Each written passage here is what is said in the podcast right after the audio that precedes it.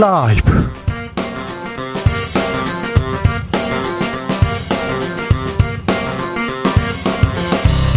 2023년 3월 20일 월요일입니다. 안녕하십니까. 주진우입니다.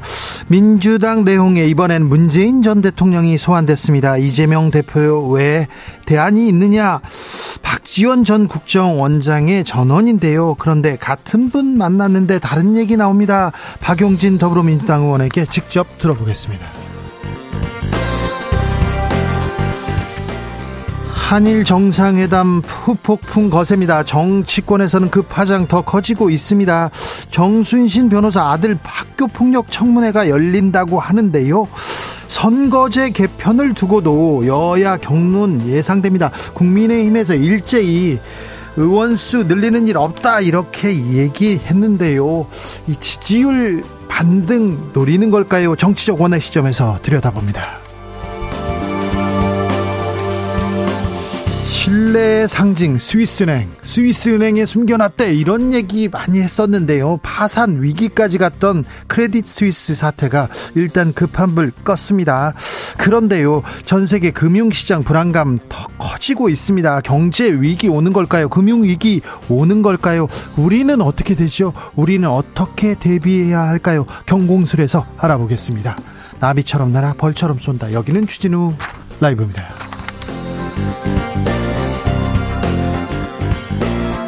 오늘도 자중차에 겸손하고 진정성 있게 여러분과 함께 하겠습니다.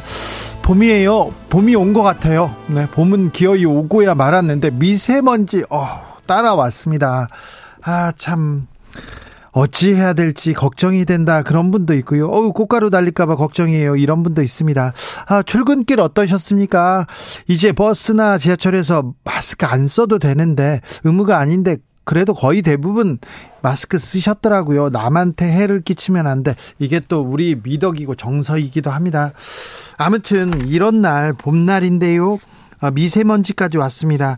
아, 건강 잘 챙기셔야 됩니다. 목 건강 잘 챙기셔야 됩니다. 삼겹살 먹고 소주 먹으면 목 건강해져요. 이렇게 얘기하는데 이거 과학적이고 의학적인 얘기는 아닙니다. 그런데 아, 목 관리해야 될 텐데 저는요 목을 좀 꽁꽁 싸매는 게 뭘로 머플러 같은 걸로 꽁꽁 싸매는 게 도움이 되는 것 같습니다. 사탕 먹으면 돼요. 그런 분도 있는데 자 봄에 목 관리법 그리고 몸 관리법 있으면 알려주십시오. 이때쯤 되면 뭘 먹으면 힘이 나요. 이런 분들 알려주십시오. 샵 9730 짧은 문자 50원, 긴 문자는 100원이고요. 콩으로 보내시면 무료입니다. 그럼 주진우 라이브 시작하겠습니다.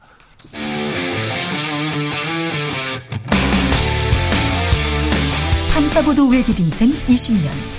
주 기자가 제일 싫어하는 것은?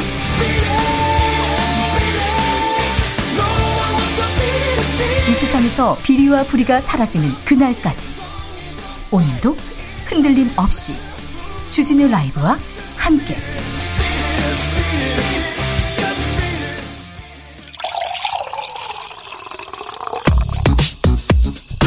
진짜 중요한 뉴스만 쭉 뽑아냈습니다. 주스. 정상근 기자 어서 오세요. 안녕하십니까? 지난주 한일 정상회담 그런데 후폭풍은 커지고 있습니다. 대통령실에서 입장을 냈어요. 네, 한일 정상회담을 둘러싼 비판과 논란이 이어지는 가운데 지난 주말 대통령실이 보도자료와 대변인 브리핑 등을 통해 방일 외교 성과에 대한 여론전을 이어갔습니다. 어, 대통령실 이도훈 대변인은 외교는 상대방의 마음을 열고 관계의 판을 바꾸는 것이라며 어, 일본의 마음을 열었다는 점에서 이번 방일은 큰 성공이라고 자평했습니다. 어, 그러면서 그 증거로 일부 일본의 주민들 그리고 호텔과 공항 직원들이 윤석열 대통령에게 박수를 보냈다라는 점을 꼽았는데요. 이 정도면 일본인의 마음을 여는데 어느 정도 성공한 것이라고 말했습니다. 일본에서는 박수를 받았는데 우리 국민들은 지금 뭐 하는 겁니까? 이렇게 지금 화가 났지 않습니까? 일본의 총리는 지금 계속 거기서 박수를 받고 있는데 우리 대통령은 일본에서 박수를 받고 우리나라한테는 그렇습니다. 일본의 마음을 여는 데는 성공했는지 몰라도 우리 국민의 마음을 여는 데는 거센 역, 거센 역풍 계속됩니다. 김태효 국가안보실 1차장도 말을 했어요. 그런데 논란이 되네요. 네, 김태우 국가안보실 1차장은 언론과 인터뷰에서 이 정부의 제3자 변제안에 대해 어, 우리가 이렇게 한다고 했을 때 일본이 깜짝 놀랐다라면서 어, 한국 국내 정치에 괜찮을지 모르겠지만 일본으로서는 학수고대하던 해법인 것 같다는 취지로 말했다. 이렇게 전했습니다. 일본이 깜짝 놀라고 학수고대하던 해법이었다. 그러면 일본은 너무 좋아했다. 이런 거 이런 건데요. 우리는 그럼 잘못된 해법 아닙니까? 네. 어, 그리고 빈손외교 논란도 있었는데요. 이에 예. 대해서는 큰 그림을 봐야 한다라면서 어, 정부는 우리가 뭘 할 테니 어, 당신네 일본 정부는 이걸 해다오 이런 접근을 꾀하진 않았다라고 말했습니다. 아, 그리고 반대 언론에 대해서도 12년 동안 걸림돌로 작용했던 것이다라고 말했습니다. 아니 국민들이 이거는 역사 바로 세우기 해야 된다. 하면서 국민들이 반대했는데 국민의 감정이 걸림돌이었다고요. 국민이 걸림돌이었다고 이렇게 얘기하는 것은 대체 무슨 생각인지 생각은 있는지 이런 얘기도 대통령실의 역사 인식은 참 좀 걱정이다 이런 생각 됩니다. 그런데 윤석열 대통령이 인용한 격언도 논란이 됩니다. 네, 윤석열 대통령은 지난 17일 게이오 대학 강연에서 용기는 생명의 열쇠라는 오카쿠라 덴신이란 사람의 말을 인용했습니다. 어, 윤석열 대통령은 이 말을 인용해서 한일 양 국민에게 필요한 것은 더 나은 미래를 만들기 위한 용기라고 주장했는데요. 네. 어, 그런데 오카쿠라 덴신은 일본 메이지 시대의 미술 평론가이자 국수주의 사상가로 어, 일본의 조선 병합이 타당하다는 논리를 서구로 전파한 사람입니다. 1904년 11월 미국 뉴욕에서 출판된 일본의 각성이란 책에서 어, 조선 반도는 선사 시대부터 일본의 식민지라며 어, 단군이 일본 왕실 조상신의 동생이다 이런 주장을 한 바 있습니다. 잠시만요. 일본의 왕도 백제가 자기의 뿌리라고 얘기하고 얘기하는데 단군이 일본 왕실의 조상신의 동생 이거는 말이 안 되지 않습니까? 역사 왜곡인데 그런데요 아, 식민 지배를 옹호한 사람의 말을 에이, 갖다가 이렇게 인용한다 이게 아, 국가 원수가 인용하면 이게 어떤 의미가 어떤 파장이 있을지 아는 알 텐데 대통령과 대통령실의 역사 인식은 아, 계속해서 비판 됩니다. 아, 참 받고 있습니다. 비판받아 마땅하다 이런 얘기는 계속 나오고 있습니다. 기시다 일본 총리가 위안부 문제 거론하고 독도 문제도 거론했다고 합니다. 후쿠시마 수산물 수입 철폐 문제도 요구했다는 얘기가 나오는데 어떻습니까? 네, 일본 산케이 신문의 보도입니다. 이 산케이 신문은 오늘 기시다 후미오 일본 총리가 정상회담 당시 윤석열 대통령에게 일본군 위안부 합의 이행 그리고 후쿠시마 수산물 등에 대한 수입 규제 철폐를 요구했다고 보도했습니다. 다만 산케이는 이들 문제에 대해 진전이 없었다라고 전했습니다. 앞서 NHK 등 일본 언론도 기시다 총리가 독도 문제와 위안부 문제 등을 언급했다라고 보도한 바 있는데요. 어, 이에 대해 대통령실은 오늘 독도나 위안부 문제는 논의되지 않았으며 수산물 문제는 공개하지 못한다라고 밝혔습니다. 수산물 문제는 공개하지 못한다고 하는 거면 그럼 얘기는 했다는 건가요? 네, 애매한데요. 이 박진 외교부 장관도 의제로서 논의된 바는 없다라면서도 이 정상회담 내용을 구체적으로 말씀드리는 것은 적절하지 않다라고 말한 바 있습니다. 정상회담 문제를 구체적으로 얘기 안 하면 그러면 어떤 얘기를 구체적으로 하실 건데요? 이 얘기는 해야 될 거 아닙니까? 아, 뭐 국민의 건강권에 걸림돌이 되지 않는 한 뭐 안 하겠다 이렇게 얘기하는데 걸림돌이 되지요. 후쿠심 후쿠시마 오염수 문제는 걸림돌이 되지요. 이걸 가지고 이건 상식인데 이것까지 얘기를 해야 되나 뭐 얘기합니다. 후쿠시마 수산물 수입 어, 안전 안전성 증명돼야 가능하다 대통령실에서 이렇게 발표했는데요. 안전성 그, 당연하죠. 네. 당연하죠. 그리고 원전 오염수가 지금 오염수인데 그게 어떻게 건강합니까? 그게 어떻게 안전하다고 누가 말할 수 있습니까? 이 부분에 대해서는 또 국민들의 국민들한테 잘 물어봐야 됩니다. 네, 잘 물어봐야 되는데 아, 네. 이 문제는 어떻게 어, 다뤘는지 어떻게 논의됐는지 저희가 계속 취재해서 알려드리겠습니다. 북한은 어제 또 탄도 미사일을 발사했습니다. 네, 북한이 어제 또다시 단거리 탄도미사일을 동해로 쐈습니다. 한일 정상회담이 있었던 지난 목요일 이후 사흘 만에 재발사인데요. 어, 현재 진행 중인 한미연합훈련, 그 특히 5년 만에 이 시기동 연합훈련에 대한 반발 성격으로 보입니다. 네, 그 안보 안보 이슈 계속해서 안보 불안은 가중되고 있습니다. 주 69시간 관련해서 윤 대통령의 지시사항이 또 나왔습니다. 네, 윤석열 대통령은 오늘 수석 비서관 회의를 주재한 자리에서 근로시간 변경 관련해 어, 임금 및 휴가 등 이 보상 체계에 대한 불안이 없도록 확실한 담보책을 강구할 것을 지시했습니다. 아, 대통령실은 고용노동부가 추진하는 근로시간 개편안이 이 주 최대 69시간만 부각되면서 제대로 된 보상이 알려지지 않고 있다고 알려지지 않고 있다고 보고 있다는 입장입니다. 예, 한편 대통령실은 최근 69시간 관련 윤석열 대통령 입장은 개인적 생각이라면서 논의의 가이드라인을 주고자 하는 의도는 아니었다라고 밝혔는데요. 어, 그런데 앞서 윤석열 대통령의 60시간 미만과 관련된 발언은 안상훈 사회수석이 브리핑을 한 바 있었습니다. 아, 그렇습니까? 직장인들은 주 37시간만 일했으면 한다. 이런 조사 결과가 나왔네요. 네, 어제 발표된 한국보건사회연구원의 관련 연구 결과에 따르면 취업자가 희망하는 주당 근로시간이 36.7시간이었다고 합니다. 어, 남성은 평균 38.68시간, 여성은 34.28시간이었고요. 어, 연령이 낮을수록 짧아져서 만 19세에서 29세는 34.97시간이 나왔다라고 합니다. 어, 보다 장시간 근로를 원한다는 50에서 59세의 희망 근로 시간도 37.91시간으로 연장 근로가 없는 기본 근무 시간인 주 40시간보다 짧았습니다. 기본 근무 시간이 40시간이잖아요. 그런데 얼마나 일했으면 좋겠어요. 그러니까 정말 우리 국민들은 하루에 30분 정도만 조금 일을 적게 해도 행복할 것 같아요. 이렇게 얘기한 것 같아요. 저 같았으면 10시간 일하고 싶다. 이렇게 말했을 텐데, 참, 우리 국민들은 참 착하다. 이렇게 생각이 듭니다. 제 생각입니다. 네. 그렇죠. 그렇죠. 너 몇 시간 일하고 싶어? 저는 사실 한 시간도 일하고 싶지 않습니다. 이렇게 얘기했을 텐데. 아, 네. 이재명 민주당 대표는 이번 주에 기소될 전망입니다. 네, 검찰이 이번 주 중 위례 대장동 개발 특혜 성남 FC 불법 후원금 의혹과 관련해 이재명 민주당 대표를 불구속 기소할 것이란 보도가 여러 언론을 통해 쏟아졌습니다. 어, 대선 전인 지난 2021년 9월 이 대장동 개발 의혹에 대한 검찰 수사가 시작된 지 1년 반 만에 이재명 대표의 기소입니다. 국회에서 국회의원 정수 어떻게 하는지 늘리자 줄이자 논란이 되고 있습니다. 네, 국회 정치개혁특별위원회가 오는 27일부터 전원위원회 회의를 통해서 논의할 이 선거제도 개편안과 관련해 의원 정수 확대가 쟁점으로 떠오르고 있습니다.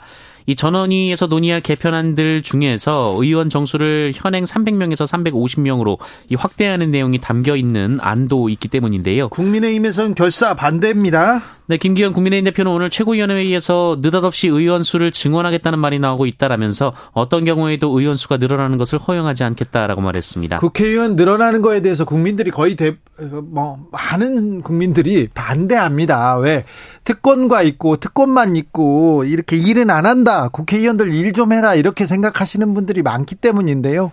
국민의힘에서는 아 민주당에서는 의원 수를 늘리고 특권 그리고 그 뭐 대우를 좀 줄이자 이렇게 얘기하고 있는데 아, 지금 그 국민의힘에서는 안 된다. 늘리면 안 된다. 이렇게 오히려 줄이자 얘기 나오는데 음 국힘에서 일제히 반대하고 나서는 게 어, 지지율 반전에 반전의 한 전략 아니냐 이렇게 지적하는 분들도 있습니다. 천공 이천공 씨 관련 수사 경찰이 소환 어렵다 이런 얘기를 했어요? 네, 역술인 천공의 대통령 관저 이전 개입 의혹을 수사 중인 경찰 국가수사본부는 이 천공의 강제 소환이 어렵다라는 입장을 밝혔습니다. 아, 경찰은 천공은 참고인 신분이라면서 소환 거부를 해도 강제 소환할 방법이 현 단계에서는 없다라고 말했고요. 아, 다만 수사를 진행 중인 서울경찰청이 관련자와 연락 중인 것으로 알고 있다라고 밝혔습니다. 아직도 연락 중입니까? 네. 어, 그리고 천공이 다녀갔다고 제기된 시기에 CCTV가 존재하는지는 밝힐 수 없다라는 입장입니다. 앞서 경찰은 국방부 서울사무소 출입자 관련 자료를 확보하기 위해 국방부를 압수수색한 바 있는데요. 네. 어, 이에 대해서도 압수물을 분석하고 있다라고 전했습니다.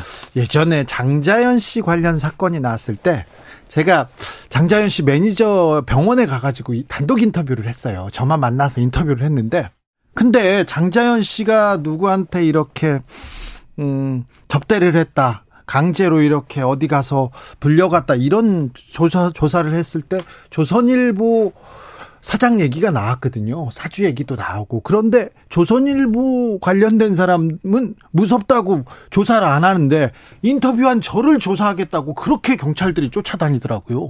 참고인인데, 참고인의 참고인인데. 근데 경찰이 너무 수사 의지가 없는 거 아닌가. 아직도 CCTV 어떻게 됐는지도 모르고 이천공 씨 불러다 조사도 못 하고 있는 걸 보면 아, 경찰이 너무 좀 이, 무서워하시는 것 같아요. 네. 경찰이 네, 법과 원칙 그리고 국민을 무서워해야 되는데 아, 천공 무서워하는 것 같습니다. 여기까지 할까요? 주스 정상근 기자 함께했습니다. 감사합니다. 고맙습니다. 아, 미세먼지가 많습니다. 나 일교차도 크고요. 봄철 목 관리, 몸 관리 어떻게 하세요? 얘기합니까? 했더니 8993님 들어놓은 소도 이렇게 일으킨다는 산낙지가 이맘때 최고입니다. 쭈꾸미도 영양 만점이고, 네 산낙지 쭈꾸미가 좋답니다. 이이루님 봄에는 도다리 쑥국이죠. 네 그렇습니까? 음. 아, 1720님, 목 관리는요, 음, 가공식품을 줄이고요, 탄수화물, 단백질, 지방 잘 챙겨 먹고요, 일주일에 3회 운동 규칙적으로 해주면 됩니다. 저렇게 하면요, 목 관리가 아니라 어디든 안 아파요. 일주일에 3일 저렇게 운동하는 게 쉬운가요, 네. 8117님께서 아침에 미지근한 물 한 잔 먹고요, 저녁에 따뜻한 차 한 잔 마시는 습관, 속이 편해집니다. 아, 그래요? 조기호님, 이른 봄에는요, 목련꽃차, 매화꽃차가 기관지에 좋습니다. 그렇습니까? 어, 처음 들어봤어요. 목련꽃차요? 봄의 향기 맡으며 꽃차 한 잔 하시면 어떠신지요? 매화꽃차도 있습니까? 오, 네. 박은재님, 소금물로 가글하고요. 쌍화차 한 잔 하면 좋습니다. 얘기합니다. 4723님, 아, 비정규직 시간 강사입니다. 저는 목이 아프면 망합니다. 그래가지고요. 몇 년 전에 봄에 학생들 말하기 시험 보기로 한 날, 목소리가 나오지 않아서 급히 다른 사람 구하느라고, 아이고, 한편에 시트콤 찍었습니다. 가장 좋은 목 관리법은요, 물 많이 마시고, 가습기 잘 틀고, 그리고 미리미리 이비인후과, 이비인후과 가서 치료받는 겁니다. 이렇게 아, 지혜를 보내주셨습니다. 감사합니다. 주진우 라이브.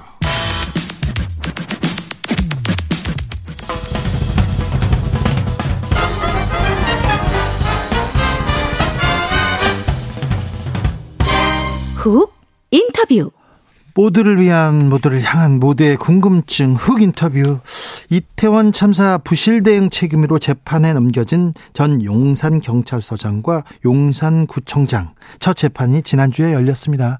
모두 혐의를 부인했는데요. 이는 참사 140일 만에 열린 재판이었습니다.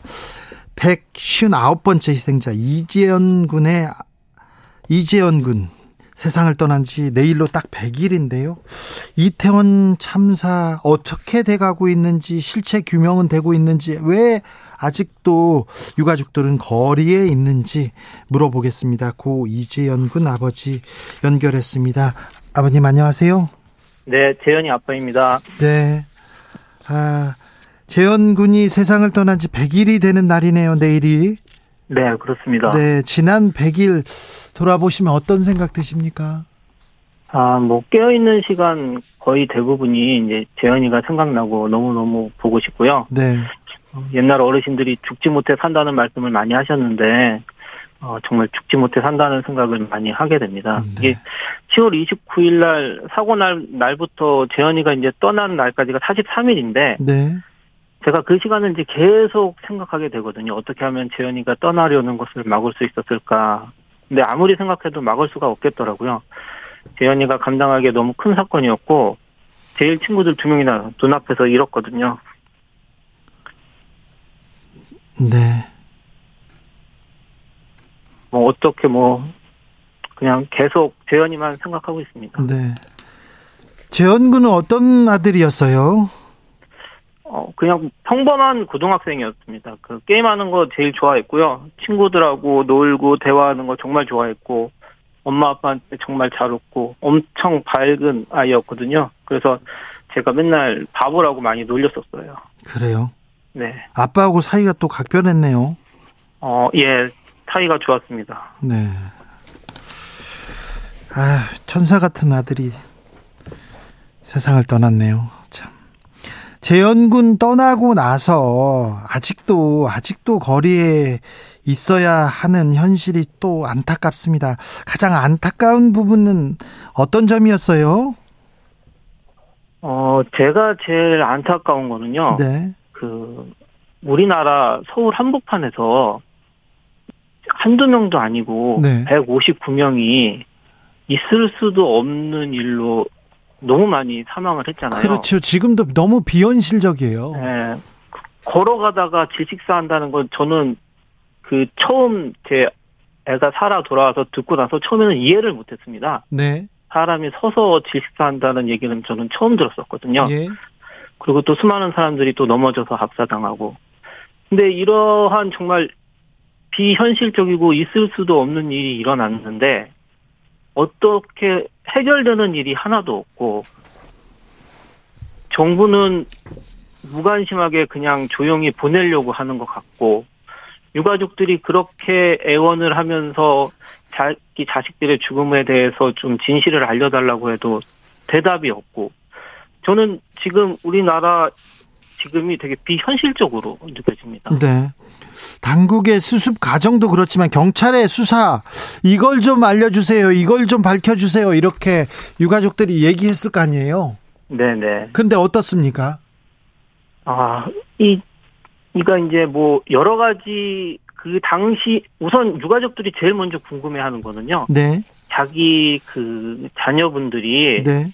어디서, 어떻게 돌아가셨는지를 먼저 제일 알고 싶어 하세요. 그렇죠. 그냥 그 많은 군중들 사이에서 질식사했다, 압사했다, 이렇게만 알고 있지, 어느 위치에서 어떻게 돌아가시고, 어떻게 사후 관리를 받았는지를 알고 싶어 하시는데, 이런 게 전혀 설명을 안 해주고 있습니다.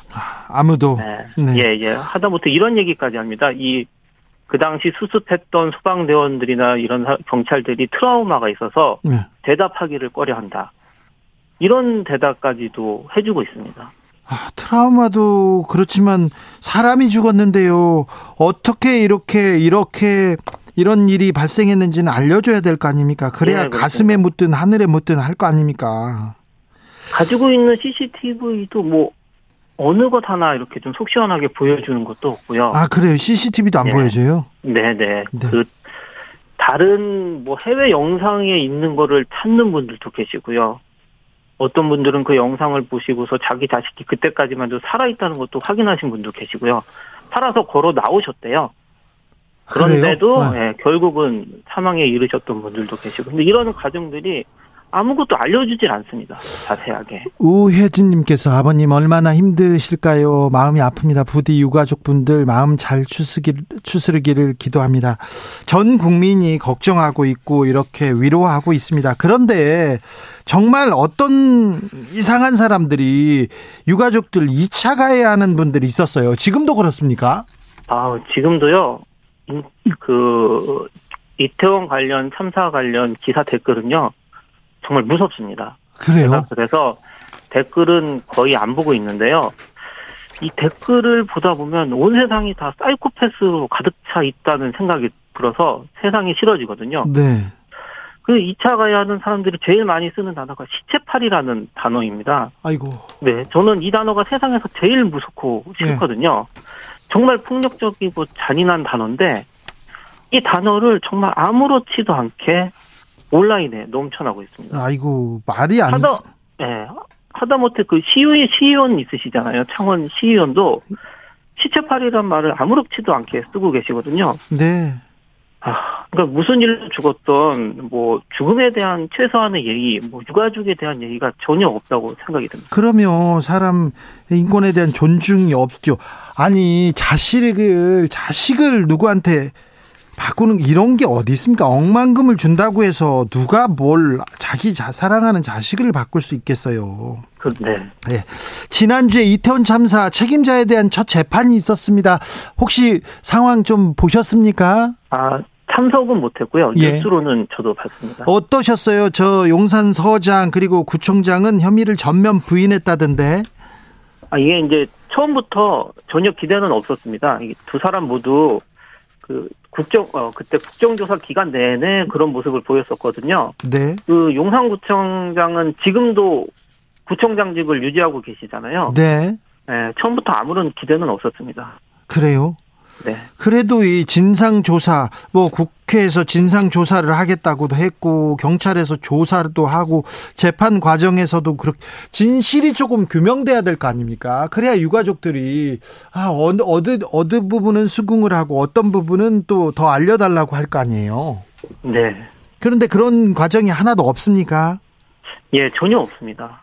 네. 그러니까 어 정부에서 어떻게 뭐 접촉을 한다든가 저희를 지원을 해준다든가 이런 거는 거의 없는 것 같아요. 정부에서 그 그런 얘기 안 합니까? 어찌하자 어, 행안부에서 얘기 안 합니까? 대통령실에서 면담 요청하고 그러면 얘기 안 합니까? 아, 예, 전혀 저는, 그니까, 그, 제가 알기로는 전혀 없는 걸로 알고 있습니다. 그, 정부에서 응답도 안 한다고요? 네네. 아니, 가족. 그, 최근에. 네. 어, 무슨 지원센터라고 해가지고. 네. 이제 조금 이제 움직이는 모습을 좀 보인다고는 하더라고요. 그래서 뭐, 그, 전체 유가족 분들한테 이제 문자를 보내서, 어, 유가족 협의회 전화번호를 알려준다든가 이런 거를 한다고 이제 시작을 했다고 말씀을 들었습니다. 네. 근데 지금 이 사건이 벌어지고 이 참사가 벌어지고 나서 100일이 헐, 훌쩍 넘은 시간인데 네. 이제 그 유가족들한테 연락을 한다. 예, 그런 얘기들을 하고 있더라고요. 그러니까 그것도 좀 이해가 안 됩니다. 예, 처음 사고 나, 나자마자부터 유가족들을 다 이렇게 좀 모일 수 있도록 해줬어야 되는데 모이는 걸 원치 않았죠. 예, 모이는 걸 전혀 원치 않았던 게 아니면 네. 이렇게까지 하지는 않았을 거라고 생각이 듭니다. 어, 서울시청 앞에 분향소는 아직도 계속 유지되고 있습니까? 네네, 계속 유지하고 있고요. 네. 그 유가족분들이 이제 24시간을 3교대로 해가지고 분향소를 지키고 오시는 시민분들을 맞이하고 있습니다. 유가족분들은 분향소 어떻게 운영했으면 좋겠다, 어떻게 유지했으면 좋겠다 이런 그 마음들이 모여져 있습니까? 어 그냥 아직까지는 뭐 유가족 협의회 차원에서 정식적인 내용은 이제 아마 이번 주에 다시 좀 만나서 뭐 회의를 한다고 저도 말씀은 들었거든요. 네. 근데 이제 대부분의 유가족분들은 이 시청 앞에서 그 시민분들을 좀 만나서 네. 저희가 지금 어떠한 상황인 건지를 좀 꾸준히 알려드리고 싶어 하세요. 네. 그리고 거기다가 뭐 이상민 장관 탄핵 소추 결과가 어찌 될지 책임자들 재판 결과가 어찌 될지 뭐 특별법은 어떻게 진행이 될지를 전혀 모르는 상황이거든요. 네. 그래서 그런 일들이 좀 어느 정도 해결될 때까지는 네. 모든 시민들이 좀 같이 참여하시기가 편한 네. 시청 분향소를 좀 계속 운영해야 된다는 게 대부분 유족분들의 생각인 것 같습니다. 네. 떠나지 100일 됐는데요. 재현 이가 언제 제일 보고 싶었어요? 언제 제일 생각나던가요? 재현이가 이제 재현이가 겨우 이제 살아 돌아왔는데 재현이가 그 그래서 살아있던 기간이 이제 43일인데요. 재현이가 처음에는 되게 힘들어 했었고 두 번째는 좀 친구들 목까지 잘 살아보겠다고 생각을 했던 기간들이 있고 나중에는 이제 친구들한테 가야겠다고 생각한 기간이 있거든요. 아이고. 네, 근데 마지막 그것도 이제 저도 나중에 재현이가 떠나고 나서 핸드폰을 보고 이제 재현이가 그런 마음을 먹은 거를 알게 됐어요. 친구들한테 꾸준히 먼저 간 친구들한테 카톡을 보냈더라고요. 그래서 아 얘가 이제 자기가 선택을 하기 일주일 전에 결심을 내렸었거든요. 근데 이제 그때부터 정말 밝게 저희한테 많이 웃어주고 밥도 많이 먹고 아이고. 노래도 정말 많이 부르고 이래서 저희 부모는 좀 안심을 했었어요. 얘가 좀 좋아지나 보다. 근데 이제 그 마음을 먹고 이제 좀 마음이 편해지면서 예, 그런 행동 등을 보였었는데 그때 부른 노래가 노래가 들리면 너무 재현이가 보고 싶습니다.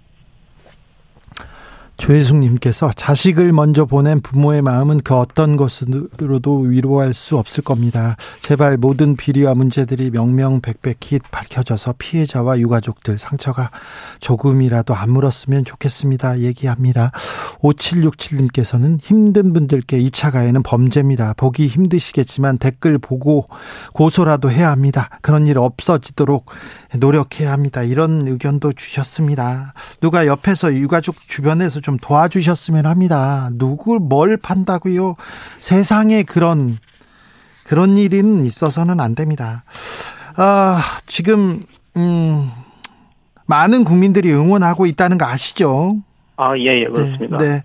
아, 국민들께 마지막으로 한마디 아, 하실 말씀 이 있다면. 예, 인터넷 세상에서는 뭐 조롱이나 막말 2차 가해가 막 너무 많은데 또 분향소에 있다 보면은 오셔서 저희를 정말 가슴 아파해 주시는 시민분들이나 국민분들이 너무 많아서 저희가 정말 고맙게 생각하고 있습니다.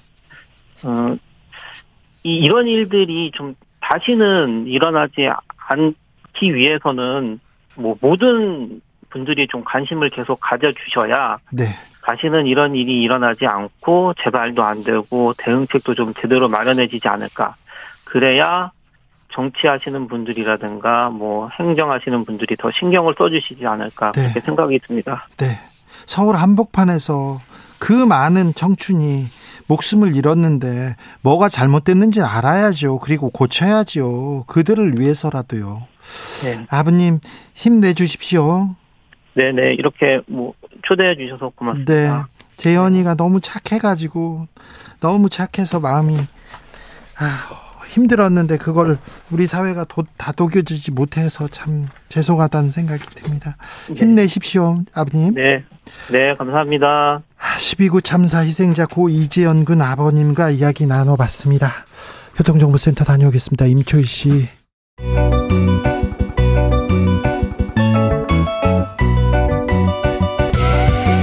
한층 날카롭다, 한결 정확하다, 한편 세심하다, 밖에서 보는 내밀한 분석, 정치적 원의 시점.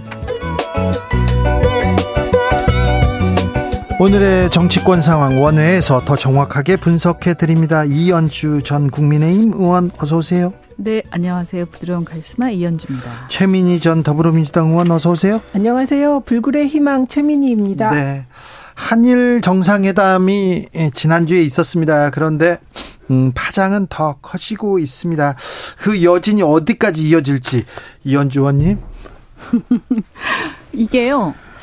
어, 그냥 한일 간의 관계로 끝나는 문제가 아니잖아요. 그래서 저, 이게 이제 한미일 뭐 이런 이제 협력 문제하고도 연관이 돼 있고, 또 지소미아하고도 연관이 돼 있고, 또 이 배후에 어쨌든 간에 이게 딱 합의, 그러니까 양보안이 나오자마자 그때 블링컨 미국의 국무장관이 어, 내가 사실은 주선했다. 이렇게 또 자랑도 하고 했기 때문에 제가 볼 때는 적어도, 어, 미국 순방, 4월 달인가요? 네. 예정돼 있죠. 미국 순방 또 그 미국 순방 가서 어떤 성과 내지는 어떤 또 문제가 생기느냐에 따라서 뭐전한 상반기 내내 그렇죠. 같은데요. 네. 외교가 한 번에 이렇게 끝나는 일이 아니지 않습니까? 네. 그리고 뭐 계속 또 그 뒤에도 이어 이어지는 게 있겠죠. 왜냐면 또 경제하고도 관계가 있기 때문에. 그렇죠. 그런데 일본에서는 박수 받고 왔다 이렇게 얘기하는데 우리 국민들은 거기에 좀 화가 났어요. 그 우선 이번 그 한일 회담 이후에 양국의 정치 지형을 보면 이게 누구에게 유리한지 금방 드러납니다. 기시다 같은 경우는 지지율이 대폭 올, 오르고 있다고 하고요. 네. 그리고 일단 일본 국민들이 이번 회담에 대해서 아주 잘했다고 하고 있다는 겁니다. 아니 그렇죠. 예. 아니 그런데 예. 대통령실 고위 관계자가 나와서 아 일본이 학수 고대하던 해법이었다 하면서 일본도 놀랐다 이렇게 얘기를 하잖아요. 네, 그런데 중요한 거는 일본의 마음을 얻었다라고 평가를 해서 아주 잘 됐다고 얘기하는데 대한민국 국민의 마음이 떠났습니다. 그럼 도대체 어, 정부 여당이 대한민국 국민과 정치를 하는 거지 일본인과 정치를 하는 건 아니잖아요. 네. 어, 그리고 외교의 기본을 바꾸는 발언들에 또 깜짝 놀랐는데 그 대통령실의 외교 안방 안, 외교 안보 담당 실무자가 주고받는 협상을 하지 않았다라는 얘기를 자- 아주 자랑스럽게 하는 걸 보고 깜짝 놀랐습니다. 아 그러게요. 이 세상에 어떤 외교가 주고받지 않고 일방적으로 줍니까? 게다가 부, 부모의 사랑이 그렇습니다. 네, 그래서 그 내리사랑은 있어도 치사랑은 없다는 말도 있는데 도대체 왜 대한민국이 피해자인데 우리 일제 강제징용 가신 우리 어르신들이 피해자인데 왜 피해자가 가해자의 마음을 열라고 애를 써야 되는 건지 주객이 전도된 외교의 현장에서 국익은 실종되고 국민들의 자존감에 정말 큰 상처를 입힌 일대 사건이라고 봅니다. 국민들은 좀 뭐 화가 나신 분들이 많습니다. 이거는 아니 일본한테 박수 받는데 그럼 우리 국민은요. 일본한테만 일본이 학수 고대하던 해법, 일본도 놀랄 만한 그런 해법을 일본한테 주고 일본한테 선물 주고 숙제만 받아오면 우리 국민들이 화나죠. 네. 그 사실 또 한 가지 보면 수출 규제를 해제한다 이렇게 했는데 네. 보면 화이트리스트라든가 이런 것들은 아직까지 어, 명확하지 않죠. 진전이 없어요. 네. 네. 근데 또 사실은 네. 어떤 면에서는 한 2년 2년 전인가요? 그때가 그죠? 그 문재인 대통령 때 그때가 언제죠? 한 3년 전인가? 3년 됐나요? 네. 하여간 그때만 하더라도 수출 규제가 우리한테 굉장히 타격이 좀 있었죠 일시적으로. 일시적으로 있었는데 네. 우리가 극복했어요. 그래가지고 그, 다, 그 다음에 굉장히 우리가 이제 이를 악물고 예. 뭐 말하자면 국산화를 위한 노력들도 하고 뭐 지금도 완벽하진 않습니다. 물론 그렇지만 제가 알기로 상당히 많이 국산화가 진전이 됐고 어차피 이런 문제들은 우리나라의 향후의 전략적인 상황을 봤을 때 결국 국산화를 위해서 노력은 해야 되는 부분이거든요. 예. 그래서 기왕 이렇게 됐기 때문에 지금 상황은 이제 몇 년 전에 그때에 비하면 우리가 덜 절실하단 말이에요. 그 부분에 대해서. 네. 또 한편으로는 그동안 국산 열심히 해왔던 우리나라의 어떤 벤처기업들 입장에서는 또 어떻게 보면 타격이 될 수도 있는 거거든요, 이게. 어, 그래서 이런 부분들은 사실 우리한테 크게 플러스 마이너스 쳐보면 물론 뭐 득이 없지 않겠지만 이것이 뭐 엄청나다 이렇게 보기도 힘들고 그다음에 화이트 리스트 같은 경우에도 아직까지 확답이 없다. 근데 이것도 이거지만 저는 더큰 문제가 어 이제 둑이 터졌다. 음? 그래서 둑이 터져서 그냥 그동안 우리한테 눈치 보느라고 우리 국민들 눈치 보느라고 일본에서 일본 말 국- 못하던 극우 들. 정치인들이 제대로 말 못하던 것도 다 쏟아낸 거 아니냐. 위안부, 독도, 네, 후쿠시마 수산물 오염 그래서 아니 걱정이 돼요. 도대체 어떻게 할 거냐 이거. 음? 걱정이 되고 저는 말이죠. 이제 윤 대통령이 3.1절 기념사 때 사실 말씀을 뭐 조금 이제 그 마치 일본의 책임이 없다. 뭐 국권의 상실은 우리 책임이다. 이렇게 들리게 말씀하셔서 유감이긴 하지만 그 진위는 뭐 어쨌든 간에 우리가 제대로 해야 된다. 뭐 이렇게 저는 뭐 선회를 하더라도요. 그 선의를 그대로 인정을 한다 하더라도 사실 만약에 그렇게 보면 자국 중심 외교를 해야 되는 거거든요. 지금이야말로. 그런데 굉장히 그 우리 중심을 완전히 상실하고 어 뭐라고 해야 되나요? 그냥 강대국 그것도 특히 이제 미국에서 압박하고 일본에서 압박하니까 일본이 우리보다 강대국이라고 부를 수 있는 건지도 모르겠지만 하여튼 굉장히 그 사대 외교적인 행태 이런 것에서 벗어나지 못하고 있고 우리의 중심이 어디로 갔는지 알 수가 없. 우리의 그러니까 우리의 전략이나 중심이 뭐지? 그런 거 없이 그냥 우리가 처음 가기 전부터 한국의 전략은 뭐였지? 이런 생각이 좀 들고요.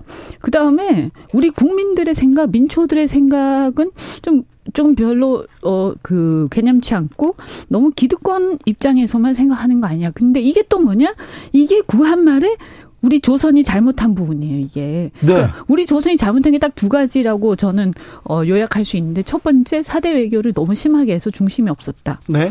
어, 그래서 나중에 보면 강대국들끼리 막 하다가 결국 우리는 그냥 어, 우리 의지는 상관없이 그렇게 된 거 아니에요? 그 다음 두 번째는 기득권 외교. 그냥 민초들의 어떤 의지나 의병들은 이런 거 다 무시하고요. 그냥 기득권자들이 그냥 알아서 뚝딱거린 거예요. 근데 지금도 큰 틀에서 이런 행태가 계속 이어지고 있어요. 그게 너무 저는 속상하고. 네, 우선 네. 구체적으로 좀 살펴보면 어, 위안부 협상과 관련하여 2015년에 사실 기시다 총리가 그때 외무상이었잖아요. 네. 예, 위안부 그래서 합의의 주역입니다. 예, 그래서 화해, 화해와 치유 대단, 그리고 10억 불. 예. 아마도 저는 위안부에 관련해서는 기시다 총리가 어, 일본 언론 보도도 그렇고, 네. 그, 10억 그 당시. 예, 그때 최종적이며 불가역적인, 네. 예, 그 협상이다. 그거 실행하라, 이행하라, 이런 요구를 했을 가능성이 커 보입니다. 네. 예. 그리고 독도- 일본 예, 외- 일본 외신에서는 보도했습니다. 네, 그렇게 보도를 했습니다. 그런데 어, 관련하여 대통령실에서 유감 표명을 했는데요. 일본 언론에 대해서. 네. 근데 일본 언론의 반응을 봐야 되겠죠, 이제. 예. 그리고 독도와 관련해서도 공식 의제는 아니지만 말은 나온 것으로 보입니다. 왜냐하면 답변이 그래요. 공식 의제가 아니었다. 이렇게 답변했지. 그런 말이 없었다라고 답한 사람은 없거든요. 네. 그다음에 후쿠시마와 관련해서는 두 가지 이슈가 있는데요. 하나는 후쿠시마 수입물 재개 부분이 있습니다. 예. 그리고 또 하나는 후쿠시마 이 오염수라고 하시면 안 돼요. 후쿠시마 방사능 오염수입니다. 방사능 오염수죠. 예, 네. 이 유출 문제는 특히 후쿠시마 수산물 수입 재개하라는 요구가 어, 있었던 것으로 보입니다. 그래서 이 부분에 대해서는 어, 제가 방금 전에 보도 보고 오니까 이거에 대해서 구체적으로 입장을 밝힐 수 없다는 게 정부 입장이라고 나왔기 때문에 네. 이게 지금 한일 회담의 여파는 국익과 국민 건강과 국민 자존감과 등과 연관하여 계속된다. ING형이라는 게 중요하고요. 그리고 음. 사도 탕광 관련하여서도 사도 탕광 유네스코 등재도 강제징용 등 반인권 노동, 반인륜 범죄는 빼고 유네스코 등조한다는 거 아닙니까? 그러니까 이 부분에 대해서도 대한민국 정부가 확실한 반대의 뜻을 내야 되는 거죠. 그래서 지금부터는 저는 국회와 시민사회의 역할이 어느 때보다 커졌다. 이번에 윤석열 정부와 대통령실의 속마음은 국민들이 충분히 알게 된 것 같습니다. 기준이 무엇인지에 대해서. 이현주 의원님. 예, 하여튼 지금 보면요. 그 독도 문제는 정말 어 저는 할 말이 없어요. 다른 것도 그렇지만 어, 이건 너무 심각한 거예요. 근데 보니까 일본 신문들은 NHK 같은 공영방송도 보도를 하고요. 네. 교도통신 같은 경우는 대부분 일본 정부 입장들을 많이 보도하잖아요. 네. 그래서 이런 어, 그 굉장히 많은 언론들이 보도를 한 걸 보면 이게 이제 거짓말은 거짓말이 아니거나 이게 사실이거나 아니면 기시다 총리가 거짓말을 한다는 얘기인데 이거에 대해서 근데 우리 정부는 절대 일본 정부를 상대로 또는 일본 언론을 상대로 어떤 액션 취하지 않지 않습니까? 네. 그렇다면 얘기가 안 나온 건 아닌가 보다. 다만 의제는 아니다. 논의된 논의는 바 없다. 안 됐다. 그러니까 이렇게. 이제 서로 얘기가 주고받은 건 아니고 그냥 일본 총리가 하는 얘기를 그냥 들으셨나 보다. 근데 그것도 되게 저희 국민들이 볼 때는 이해가 안 되죠. 듣고 가만히 있으면 안될 문제죠. 그런 문제도 그렇죠. 굉장히 이게 영토 문제인데 이렇게 민감한 문제를 이렇게 대응을 하다니. 근데 실제로요. 그 연합뉴스에 나온 기사를 보더라도 대통령실은 공지에서 언급 제기 등의 표현 대신 어떤 사안에 대해 서로 의견을 내어 토의한다는 뜻의 논의라는 표현을 사용해서 논의된 바 없다라고 했다. 이렇게 보도를 했어요. 그러니까, 그러니까. 박진 박진 장관이 나와서 공식 의제가 아니었다라는 취지로 얘기했지 그 얘기가 안 올라왔다고 아니 하지 근데 않았습니다. 대통령실에서 독도 위안부 문제는 논의 안 됐다 이렇게 얘기하고 논의는 안 됐겠죠. 수산물 문제는 공개 못해. 그럼 수산물 문제 얘기했다는 어, 거 아니에요? 그렇습니다. 그런데 이어진 논의까지 했나 보죠. 수산물 문제는 그러면 이거는 그 사실 후쿠시마 수산물 수입 재개와 관련하여서는 이게 방일 전부터 네. 예, 얘기가 나왔고요. 그리고 음. 의원 연맹 간에 예, 그 구성원 간에 요구가 있었다는 보도까지 있었기 때문에 네. 이건 국민 건강을 고려할 때 절대로 안 되는 일이기 네. 때문에 국회의 역할이 매우 매우 중요하다고 말씀드립니다. 저는 좀 이게 안타까운 게 뭐냐 하면 어쨌든 이 모든 이슈들이요 우리나라가 절 일본에 비해서 전략적 우위에 있는 이슈예요. 야 그렇죠. 네, 그러니까 어, 수산물 문제도 우리가 큰 소리 치는 이슈고요. 네. 어, 위안부도 그렇고 강제동원도 그렇고 일본은 꼼짝 못하는 이슈고 우리는 큰 소리 치는 이슈거든요. 그러니까 예를 들어서 일본이 바로 이번에 어떻게 숙이지 않는다. 하더라도 우리 우리가 진짜 좀 답답하긴 하지만 최악의 경우에 급할 건 없는 거예요. 우리 입장에서 봤을 때. 그런데 왜 이 전략적 우위에 있는 이슈를 하나도 아니고 전부 다 이렇게 보면 뭔가 우리가 열의해서 그냥 다 내주는 것 같은 스탠스로 가고 있느냐. 이건 뭔가 이거는 외교를요 제일 중요한 게요 외교는 전략적으로 해야 되거든요. 아, 뿐만 아니라 주고 받는 네. 겁니다 외교는. 네. 아니 당연히 주고 받는 거고 전략적으로 해야 되잖아요. 네. 그런데 왜 이런 외교 성적표를 들고 오셨을까? 일본의 지성이라고 불리는 오에 겐잡으로 네. 얼마 전에 이렇게 돌아가셨습니다. 그분이 일본은 아무리 사죄해도 충분하지 못할 만큼의 막대한 범죄를 한국에 저질렀다. 이렇게 말씀하셨습니다. 네. 그런데 이런 과거 역사를 음. 그냥 두고 가자고요. 이거 국민들이 어떻게 보는지 좀 지켜보겠습니다. 아니, 그 감정을 떠나서 정말 아까 말씀드린 것처럼 냉정하게 보더라도 좀 이해가 안 된다. 그리고 과거에 보수 정권들도 이거는 어떤 마지노선이 있었어요. 독도 네. 문제라든가 위안부와 이 강제 동원 부분도요. 그죠? 근데 그 마지노선이 지금 깨진 거거든요. 그러게요. 왜곡 보도, 이 걸림돌 얘기하면서 이거 언론 탓이다 이렇게 대통령실에서 얘기하는데 대통령실에서 이건 명확하게 국민들한테 해 해명하고 그리고 설명하고 가야 될 일입니다. 해 뭐 즉답 못한다, 대답 못한다 이렇게 그냥 넘어갈 문제는 아닌 것 같습니다. 정치권으로 가보겠습니다. 민주당에서는 때 아니게 문재인 전 대통령 얘기가 나옵니다. 이거 어찌된 일입니까, 최민희 의원님? 이 발단은 박지원 전 국정원장이 어, 문재인 대통령께서 이재명 대표에 대안도 없으면서라고 발언했다는 말을 언론에 나와서 하면서 논쟁이 시작됐는데요.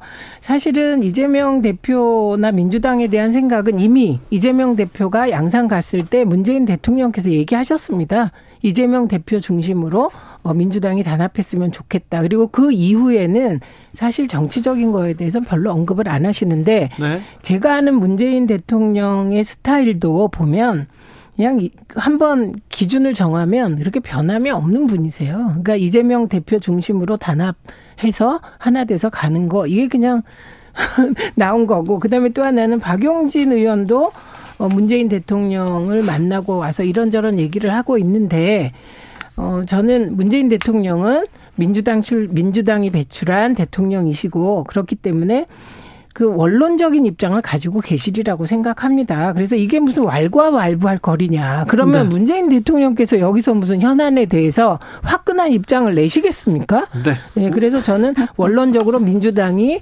단결하고 국민의 마음을 얻었으면 음. 좋겠다. 이건 뭐 상식 아닙니까? 이현주 의원님. 네, 지금 이제 뭐 어쨌든 우리 정부가 사실 여러 가지 좀 비판받는 부분도 많고요. 또 국민의힘도 보면 이번 전대 이후에 보면 별로 이렇게 기대에 못 미치고 있지 않습니까? 그 이제 저는 국민들이 뭔가 이렇게 좀 미래지향적인 어떤 좀 어, 이렇게 좀 다른 면모들을 보고 싶어 한다고 생각해요. 지금 너무 힘들잖아요. 여러 가지 면에서. 어, 그렇죠. 그런데 이제 사실 과거처럼 너무 틀에 박힌 그러니까 뭐, 어, 어떤, 음, 대통령 하신 분이 한마디 하면, 어, 그분의 말에 따라서 막 우왕장하고 이런 것들이 이게 뭐 여야를 떠나서요. 지금 윤석열 대통령이 한 말씀 하시면 그동안 보수 정권들이 계속 지켜왔던 그런 마지노선이고 뭐고 다 버려버리고 자기가 지금까지 해왔던 어떤 스탠스도 다 없어지고 갑자기 이상한 얘기를 막 한다든가 이런 일들이 계속 반복되잖아요. 저는 아 이게 우리 정치 고질적인 병폐구나. 그리고 이제는요 아마 지지자들도 좀 달라졌어요. 그래서 꼭 그렇게 한다고 해가지고 그걸 그대로 받아들인다든지 그렇게 하는 정치인을 이렇게 좋아한다든지 그건 아닌 것 같아요. 그래서 우리가 다 사실 과거에 그렇게 정치를 해왔는데 네. 이제 조금 다르게 생각할 필요가 있다는 생각이 듭니다. 알겠습니다. 민주당 얘기는 어, 박용진 의원한테 잠시 후에 들어보고요. 국민의힘은 어떻게 가고 있습니까? 어떻습니까? 분위기가 어떻습니까? 그냥 뭐 친년 일색으로 가는 거죠. 그렇게 그냥 그냥 일방 통행한다 이런 얘기는 계속 나옵니다. 네, 그냥 그렇게 일방 통행 저는 애초에 말씀드린 것처럼 전당대회 자체도 네. 그 참여할 필요가 없는 거 아니냐 그냥 자기들끼리 하는데 굳이 거기 참여해 가지고 들러리 서줄 필요가 있냐 이런 입장이었고요. 네. 역시 예상대로 그냥 자 그 친윤 일색으로 갔고 그냥 한마디로 이게 무슨 어 친윤 정당이라고 말하기도 무색할 정도로 그냥 윤석열 사당이 돼 버렸는데 그래서 어 어떻게 보면 보수 정당의 옛날에 여러 여러 어떤 생각과 노선 이런 것도 다 사라졌죠 지금. 그냥 윤석열 대통령이 한 말씀 하시면 사실 이런 일본 문제 이런 것들은요.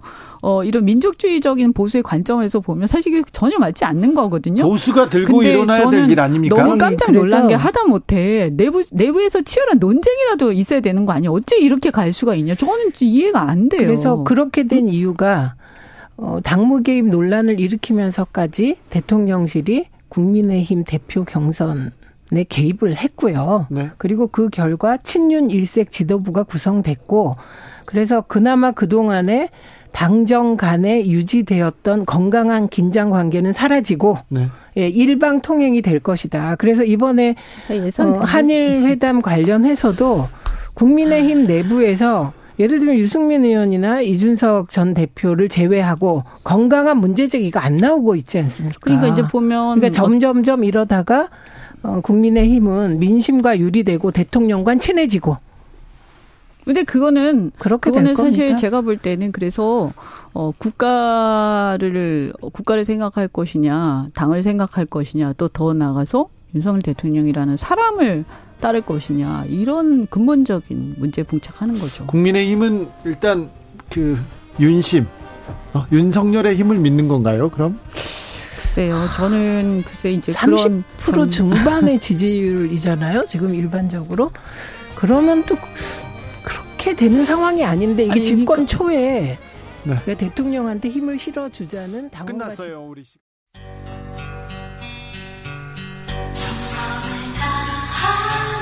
정성을 다하는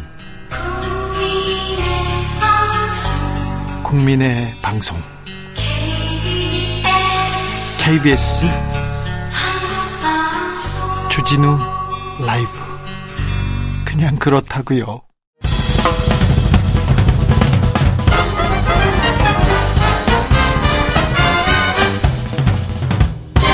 훅 인터뷰 훅 인터뷰 이어가겠습니다. 이재명 대표 질서 있는 퇴진 얘기도 나오는데요. 아니요, 민주당에서는 그런 얘기가 없다는데 아무튼 이재명 대표 두고 당 내용 계속되고 있습니다. 그런데 문재인 전 대통령이 이재명 대표 말고 대안 있느냐 이런 얘기를 했다는 얘기를 두고 당내 해석 분분합니다. 음, 지난주에 문 전 대통령 만나 뵙고 온 분입니다. 박용진 더불어민주당 의원 모셨습니다. 안녕하세요. 예, 안녕하세요. 네. 문재인 대통령 보셨어요? 예, 그 뵙고 왔고요. 네. 어, 대통령께 뭐 선물도 드리고 네. 또 사실은 좀 인기가 좀 시들해지시면 네. 그때 한번 찾아가서 뵈려고 그랬더니 아니 인기 많은데 그러니까 네. 그래 순서 기다리다가는 안 되겠더라고요. 그래서 네. 어 저기 새 저기 저 새치기 해가지고 네. 아유, 빨리 가서 뵙고 왔습니다. 그렇습니까? 예. 무슨 얘기예요? 덕담해 주던가요? 덕담이죠. 그 네. 좋은 얘기 해 주시는 분인데. 음. 제가 이제 뭐 걱정스러워하는 것들에 대해서는 공감 많이 해주시고 네. 특히나 대한민국이 제대로 나가려면 네. 그렇잖아요. 우리 사회 소리 없는 혁명이라고 전 표현했는데 네. 문재인 정부 시절에 뭐뭐 뭐 하나 대대로 해놓은 게 뭐가 있어 이렇게 비판하는 분들 많으시거든요. 그러니까 도드라지게 잘했다 못했다가 떠나서 노동 시간 단축, 탄소 중립 탄, 어, 탄소 중립 정책 네. 그리고 어 일본한테도 할 소리는 했고요. 문재인 케어. 네. 뭐 이런 문제들은 저는 우리 사회를 근본을 바꿔 나가는 되게 중요한 소리 없는 혁명이었다고 보거든요. 근데 이거를 이 저 윤석열 정부가 문재인 지우기, 문재인 그 안티 문재인, 안티 정부로만 지금 일을 하면서 어, 엉터리 일을 많이 하잖아요. 그래서 60 주 69시간 사고도 치고 이러고 있는 일에 대해서 걱정을 하고 이런 문제에 대한 브레이크를 걸기 위해서 민주당이 잘해야 되는데 네. 죄송합니다. 이런 얘기 많이 했고 그래요. 거기에 대한 조언과 격려를 많이 해 주셨죠. 노동 시간 늘리는 거 이런 거는 안 되는데 그런 얘기는 하셨군요. 거기에서 이재명 얘기는 안 했습니까? 아, 뭐 전혀 안 했어요. 그래. 저도 조심스럽더라고요. 그러니까 전직 대통령이면 국가의 어쨌든 통합 상징이셔야 네. 되고 하는데 그 문재인 대통령을 당내 어떤 현안과 갈등의 소재로 이렇게 소환하는 거가 되면 안 되니까요. 네. 심지어 저는 당내 문제뿐만 아니라 현안과 관련해서도 네. 제가 얘기를 하고 대통령께서는 공감하는 정도지 네. 그이 정부가 해나가 하냐고 이제 전직 대통령이 거기에 대해서 난선 비판하고 이래, 이래 버리면 네. 전, 전 정권과 현 정권의 갈등으로 가게 되면 저는 그것도 안 좋을 일이라고 네. 생각합니다. 그래서 그런 부분에 대해서 말씀을 가능하면 안 하던 안 하는 쪽으로 이렇게 했어요. 알겠습니다. 박용진 말고 박지원 얘기도 안 했습니까? 안 했습니다. 네. 예. 근데 이 얘기는 했을 거예요. 이인규 아, 전 그, 검사. 그것도 안 했습니다. 그것도 안 했어요? 예, 예. 부글부글 끓었을 텐데. 대통령 끓으셨겠죠. 저도 끓고. 네. 어, 그러나 그 문제에 대통령이 이렇게 뭐 굳이 직자적으로 반응하실 필요도 없다고 저는 보고요. 네. 우리 뭐 노무현 재단에서 적절한 대응하고 있고 우리 의원들이 개별적으로 어, 이 부분에 대해서 이야기하고 비판하면 전 된다고 생각합니다. 네. 제가 봐도 후한무치한 검사의 파렴치한 행위라고 저는 봐요. 네. 이런 그 그러니까 그야말로 정치 검사가 이제 와서 누구에게 아부하려고 하는 것 같지 않으세요? 이제 와서 나, 나도 검사다 제목하고는 그런 그런 식의 수준의 도발에 대통령께서 대응하실 필요 없다. 저 그렇게 생각합니다. 네. 검찰의 수사 그리고 언론의 음 검증 없는 그 받아쓰기 수사로 한 사람이 목숨을 잃었습니다. 근데 그 부분에 대해서는 아무런 얘기 없이 이렇게 갑자기 검사가 그때 무슨 혐의가 있었다 이 얘기를 하는 거는 그 자체로 부적절하는데 이 부분에 대해서는 얘기가 없으셨군요. 네. 어, 일본 얘기도 안 하셨어요? 안 했습니다. 그, 음. 하나는 무슨 얘기했어요? 한 시간 넘게 얘기하셨다면서. 한 시간 좀 넘었어요. 네. 한 시간 좀 넘게 얘기했는데요. 어, 진영, 저, 제가 그날 들고 간 책이 두 권이었어요. 하나는 이제 넬슨 만델라의 위대한 협상이라고 하는 책하고 또 로버트 케네디가 대통령 후보로 나왔을 때 83일간의 그 선거운동, last campaign. 그러니까 이두 두 분의 연설 중에 가장 핵심을 그날 대통령하고 나눴거든요. 그러니까 증오의 정치, 대립의 정치, 국민을 둘로 쪼개는 정치 이런 거 하면 안 된다라고 하는 말씀을 서로 했고요. 민주당이 그런 면에서 우리 내부적으로도 좀 그렇잖아요. 네. 지금 개딸 수박 뭐 이런 얘기 해가면서 네. 막 의원 욕하고 예. 어, 대립시키고 이렇게 하는 거는 우리가 극복해 나가야 될 과정이라고 생각을 하고 대통령께서 그런 말씀하시더라고요. 말 한마디 제대로 못하게 하는 그런 분위기 예. 어, 우리 민주주의를 어렵게 하는 거니까 정당 민주주의를 우리 민주당이 어, 잘 좀 실현해 나갔으면 좋겠다. 그리고 박용진 의원 그런 면에서 노력 네. 많이 하는 걸로 알고 있다고 격려도 해주시고 네. 예, 그러셨습니다. 당내 문제에 대해서 말 못하는 분위기 민주당 좀 심각한 거는 또 아, 저는, 얘기하셨군요. 저는 뭐 그 부분에서 이게 대통령의 어딩은 아니시고 네. 저는 그렇습니다. 박지원을 쫓아내라, 이낙연을 쫓아내라, 또 이상민을 쫓아내라. 왜요? 왜 그런 식으로 하죠? 그러니까 저는 당원들의 뜻이라고는 하지만 그걸 보는 우리 국민들은 얼마나 어, 움찔하겠습니까? 어, 저 당은 왜 저래? 네. 이렇게 될 거 아니에요. 그, 그 어떤 EPL의 어떤 팀을 되게 좋아하고 사랑해요. 그러나 그, 저, 그 사람들이 그래서 상대편한테 막 유리창에 돌 던지고 차 막 못 가게 막고 경기장에다가 뭐 술병도 집어 던지고 이러면 훌리건이 되면 그거는 애정이 넘치는 팬이 아니라 그야말로 축구 경기를 망치고 그, 그 팀을 망치거든요. 네. 저는 그런 거는 자제시켜야 되고 정 안 되면 그런 분들은 저 뭐 이렇게 갈라서야 된다고 봐요. 네. 박용준을 쫓아내자 그런 얘기도 있어요? 아, 있, 없어요? 지금은 없는데. 지금 없어요? 네. 아, 있어. 찾아보세요. 6년, 7년 동안 박용진이 얼마나 시달렸는지는 우리 국민들이 다 아시고요. 네. 정당 민주주의 그리고 더 그 토론이 가능한 당내 문화 이런 것들이 민주당의 문화지. 네. 너 이견 있어? 너 나가. 하고 무, 그 무덤가의 침묵을 만들려고 하는 거 저 동의하지 않고요. 네네. 네. 지금 최고의 단일대우가 어딥니까? 우뚝선 단일대우, 윤심 단일대우, 네. 국민의힘 아니에요. 네. 그 보기 좋으세요? 국민 여러분? 에 저는 별로라고 봅니다. 네. 그렇기 때문에 저기가 지금 역, 뭐그 저기 전당대회 역그 컨벤션 효과 네. 이런 게 있고 윤심 역풍 불고 있다 이런 생각 듭니다. 네. 듭니다. 알겠습니다. 어, 이재명 대표 이번 주에 기소된다 이런 보도 나오고 있는데 네. 어찌 보고 계십니까? 민주당은 어떻게 보고 있을까요? 어, 참 이게 뭐 한두 번 있는 일은 아닙니다만 먼저 네. 제가 저 검, 정치 검찰에 대해 이 태도에 대해서 좀 비판부터 좀 하고 싶어요. 네. 여러분 노웅래 의원 그 체포동의안 있었죠. 부결 있었죠. 어 벌써 오래됐어요?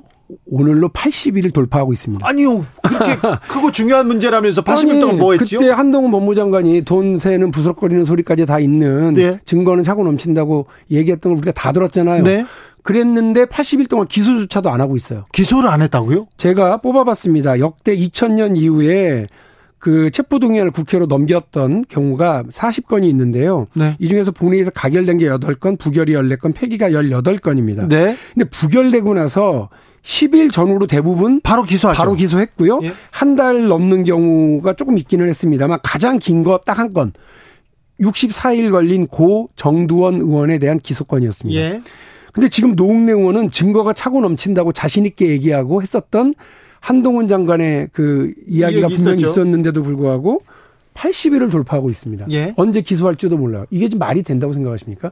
저는 수사도 제대로 안 하고 미진했음에도 불구하고 이재명 대표의 체포동의안에 앞서서 먼저 한번 던져봤다 이런 생각이고요. 네. 그래서 해놓고서 부결되고 나니까 오히려 민주당한테 부담 씌우고 어 이렇게 끌고는 나가는데 기소를 하지 않으면서 예. 이러는 행위를 하는 거 죄가 없으면 빨리 저 그냥 정리하면 되고요. 죄가 있으면 지들이 말, 아, 지들이 죄송합니다. 자신들이 얘기한, 검, 네. 정치 검찰이 얘기한 대로 기소를 하든지 해야 될 거 아니에요. 네. 근데 이런, 음, 정치적으로 관리하고 있다. 이 부분 먼저 비판을 하고요.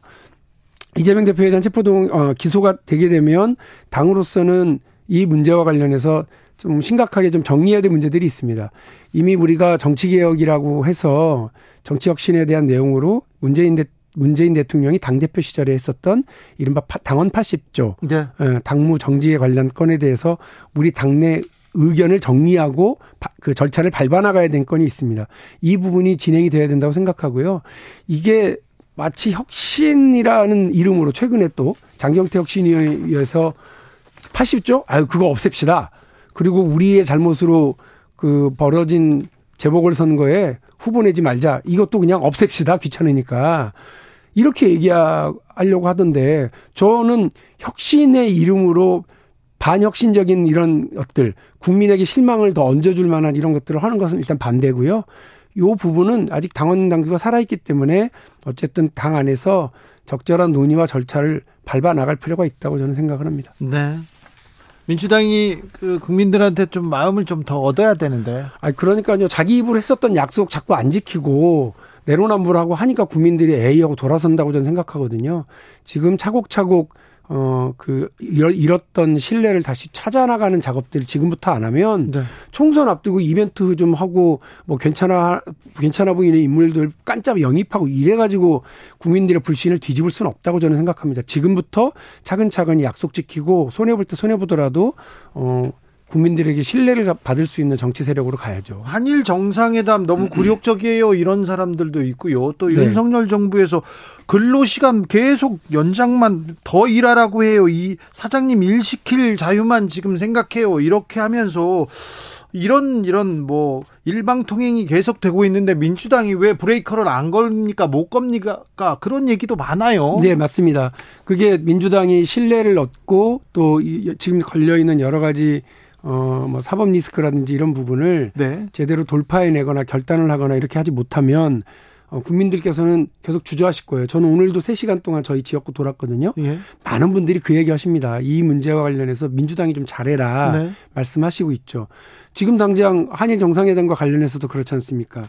뭐 민주당이 비판하고 시민사회가 비판하고 국민들이 야단 치시니까 한다는 말이 야권이 큰 판을 읽지 못한다. 예. 이렇게 오히려 오히려 큰 소리 치더라고요. 아니 똥볼은 자기들이 차놓고 네. 왜 K리그에 대한 네. 그뭐 탓을 합니까? 네. 이런 식으로 똥볼 쳐놓고 EPL 축구 어쩌고 얘기하는 거 아무 의미 없다고 저는 생각합니다. 죄송합니다. 덩볼로 저희는 바꾸겠습니다. 아, 아 네. 순화하겠습니다. 저희 KBS 네, 공정과 네, 그래서 네. 어쨌든 이거 엑스볼 쳐놓고 네, 그렇죠. 이렇게 남 탓하는 거 네. 적절치 않다고 생각하고요. 예. 특히 69시간 관련해서 제일 제가 황당하게 지금 들었던 건 대통령실에 보고 안 했다는 거 아니에요? 이건 또 왔다 갔다 말이 좀 엄청난 엄청난 참사죠. 이게 네. 이쪽 말이 맞든 저쪽 말이 맞든 참사인데요. 네. 이런 일을 저질러 놓고는 암시랑토 안 한 듯이 어 있는 것도 저는 이해가 안 돼서 이거는 마치 대통령이 예전에 이 대통령이 자기가 승인하고 자기가 딴소리하는 걸 유체 이탈이라고 그랬잖아요. 네. 저는 지금 윤석열 대통령과 저 용산 대통령실이 네. 유체 이탈 수준을 뛰어넘어서 심신미약 상태 빠져들었다고 봐요. 아무런 정책에 대한 어떤 주도력을 갖지 못하고 네. 그저 문재인 정부하고 갈라치려고 이전 정부 지우기, 문재인 지우기만 하다가 이 정부의 내용은 아무것도 없는 안티 정부로 그냥 귀속되고 있는 것 아니겠습니까? 예. 이런 부분에 대해서 민주당이 일단 자기 내부의 문제를 빨리 국민들에게 신뢰 얻을 수 있도록 좀 정리해 가면서 네. 이런 부분에 대해서 맞서 싸우고 정확한 대안을 내고 해야 됩니다. 단 한 가지 이 예를 들면 그래서 뭐뭐 뭐, 뭐 군국주의가 다시 부활한다. 일본 일본 사람 일본 일본 제국주의가 다시 쳐들어온다. 이런 식으로가 아니라 네. 그리고 그 너무 낮, 낮게 평가만 하는데 집중할 게 아니라 매섭고 날카롭고 차분하게 해야 된다고 생각합니다. 네. 갑자기 이제 셔틀 해결하고 해서 기시다 총리가 와서 네. 그래 뭐 지소미아 관련 이렇게 하고 또 그동안 뭐 없어졌던 수출 규제 이런 것도 다시 복원하겠다고 하면 네. 갑자기 무슨 성과를 얻는 것처럼 돼버리잖아요. 그러니까 우리는 지금 어, 이 정부가 국민 자존심을 어떤 부분에서 잃었고 왜 적자 외교를 하고 있는지에 네. 대한 명확한 지적들을 좀 하는 것이 맞지 막 수사로 공격하는 것은 조금 저 조정해 조, 조정을 좀 해야 될 필요가 있어요. 네, 일본 뭐 그런데 민주당이 민생 얘기하고 경제 얘기하고 외교 얘기하고 얘기하는데 계속 언론은 이재명 리스크만 쓴다 이런 좀 서운함이 있습니까? 서운함 있죠. 네. 아, 그런데 있, 그럼에도 불구하고 민주당은 극복해야 될 거 아닙니까? 네. 그래서 지금 뭐 이재명 대표가 인적 쇄신을 한다. 뭐, 뭐, 공천 관련 TF를 한다 이러는데 저는 별로 그렇게 탐탁치는 않습니다. 솔직히 말씀드리면. 아, 그래요? 예. 왜냐하면 그 사무총장, 뭐 전략기획위원장, 대변인, 비서실장 이런 사람들이 뭘 잘못해서 지금의 일이 벌어졌느냐 보면 저는 그런 것 같지는 않아요. 네. 그래서 어 이재명 대표가 자신에게 어떤 이제 책임 있는 태도를 뭐 요청하니까 그거를 어, 본인이 임명했었던 분들을 교체하는 걸로 뭐 돌파하려고 하시는 것 같은데 일단 지켜보겠습니다. 지켜보겠고요. 또 하나는 공천 관련해서 이렇게 얘기를 하시는데 저도 그렇고 이재명 대표에게 여러 조언을 하고 쓴소리를 했었던 많은 의원들이 공천 관련해서 걱정하는 사람들은 오히려 그, 저, 그런 얘기를 못 해요. 네, 그렇죠. 예. 네, 그래서 저는 공천 걱정해서 그런 말씀을 드린 게 아니고 총선 승리를 생각해서 그런 말씀을 드린 거거든요. 그런데 갑자기 이제 공천 TF를 얘기하신다고 하니까 예, 뭐 합리적이고 공정한 공천 룰을 만들겠다고 한다면 저는 100%뭐 찬성합니다만 그게 지금 이재명 대표가 책임 있는 어떤 태도로 보여줄 일의 핵심 인지에 대해서는 저는 조금 뭐그 견해를 달리합니다만 어쨌든 지금 또다시 이재명 대표의 시간입니다. 이재명 대표가 어떻게 해법을 만들고 어, 돌파할는지 어, 지켜보고 어, 있겠습니다. 네. 8181님께서 의원님들 대한민국 국민은, 국민은 줄어드는데 국회의원 50명 늘린다고요? 나라를 생각하셔야죠. 이렇게 물어보는데요. 어떤 입장이신지요? 아, 저는 어, 어떤 방식, 지금 세 가지 정도가 이번 저 국회 본회의에 네. 전원위원회에서 토론의 대상으로 올라온 걸로 아는데 어떤 방법으로 해도 지금보다는 낫습니다. 그래요? 근데 국민들께서는 야 꼴보기 싫은 국회의원을 세상에 50명 더 늘려 이런 안이 나와 세상에 이렇게 네. 얘기하실 수 있습니다만 네. 책임 있게 논의하고 고민하시는 많은 전문가들과 어, 전직 국회의원들도 이 숫자를 늘려서라도 지금 정치를 바꿔야 된다라고 하는 데는 100% 찬성들 하셔서 아니 국회의원 그 늘린다고 해서 정치가 바뀔까요? 지금도 어. 일안 하는데 바뀔까요? 그렇게 국민들은 좀 반대하는 입장이 많습니다. 이럴 때 재자랑을 해야죠. 박용진이 국회의원이 돼서 네. 실제로 이건희 회장과 재벌들의 잘못된 차명계좌 숨기고 돈 숨기고 했었던 걸 다 찾아서 세금을 부과하기 위해서 1120 1198억 이라고 하는 세금을 새로 걷어들였어요. 국회의원 그리고 유치원 3법을 통해서 우리 세금이 이렇게 엉뚱한 대로 쓰이지 못하도록 막아냈어요. 국회의원 한 명이 제대로 정신 차리면 엄청난 많은 일을 할 수 있습니다. 예. 그런데 어, 박용진 의원처럼 열심히 일하는 의원도 있지만 일 안 하고 그냥 놀고 먹는 사람도 많아요. 아유, 자, 그런데 네. 자, 대통령 아니 국회의원 수를 늘리더라도 예. 특권이라고 해야 되나요? 그 대우를 조금 줄여서 예산은 네, 네. 좀 예산은 그 안에서 이렇게 어, 조금 특권을 내려놓으면서 국민들한테 다가가는 노력은 보여줘야 되는데 분명히 국회의원들이 머리수 늘려놓고 자기네들 특권 안 내려놓을 거야 그런 생각합니다. 그래서 국민의힘에서 우리는 반대다 줄이자 이렇게 얘기 나오는 거 아닙니까? 그러니까 국민의힘은 뭐랄까 좀 뭐 얄미운 짓 하는 거죠. 네. 그러니까 뭔가 좀 이 정치를 좀 다르게 하기 위한 노력을 해보자고 그랬는데 왜 그렇게 얘기하는 줄 알면서 본인들은 싹 뒤로 빠져서 네. 되게 얄미워요. 못됐어 그런 거 보면 어 그런데 그 저 50명 늘리고 전체 국회 예산은 동결 예. 그 다시 말해서 국회의원 세비나 이런 것들은 더 오히려 낮아지는 네. 걸로 잡고 있는 걸로 제가 그걸 전제로 하고 있다고 들었습니다. 아 전제로 하고 있습니까? 예, 예. 민주당에서 그렇게 얘기하고 다만 있습니다. 국회의원이 네. 가져야 될 입법권과 네. 또그 예산 편성권, 네. 심의권 이 부분은 뭐 당연히 네. 가지고 있는 거죠. 저 저는 국회의원 수를 늘리는 거 찬성입니다. 대신 그 지금 국회에 들어가는 예산은 줄이는 걸 줄이는 거 동결될 겁니다. 네. 동결 그러면은 어, 저는 한 두 배 늘리고 두, 절반 좀 줄이면 어떤가 이런 생각도 해보는데요. 다른 직업도 찾아 이거 방송 열심히 나와서 아니, 아니, 출연료 받아야 돼. 아니 진짜 그 국민을 위하는 진짜 공익을 위하는 public service를 생각하는 사람들이 정치권에 많이 있었으면 좋겠습니다. 방역진 의원 같은 분이요. 김병희님 바 박용진 의원 응원합니다. 그냥 뚜벅뚜벅 걸어가세요. 부딪히지 말고 가다 보면 기회 옵니다. 얘기하셨고요. 고명성님은 박용진 의원 말 구구절절 맞습니다. 민주당 전통적으로 토론과 승복이 미덕이었습니다.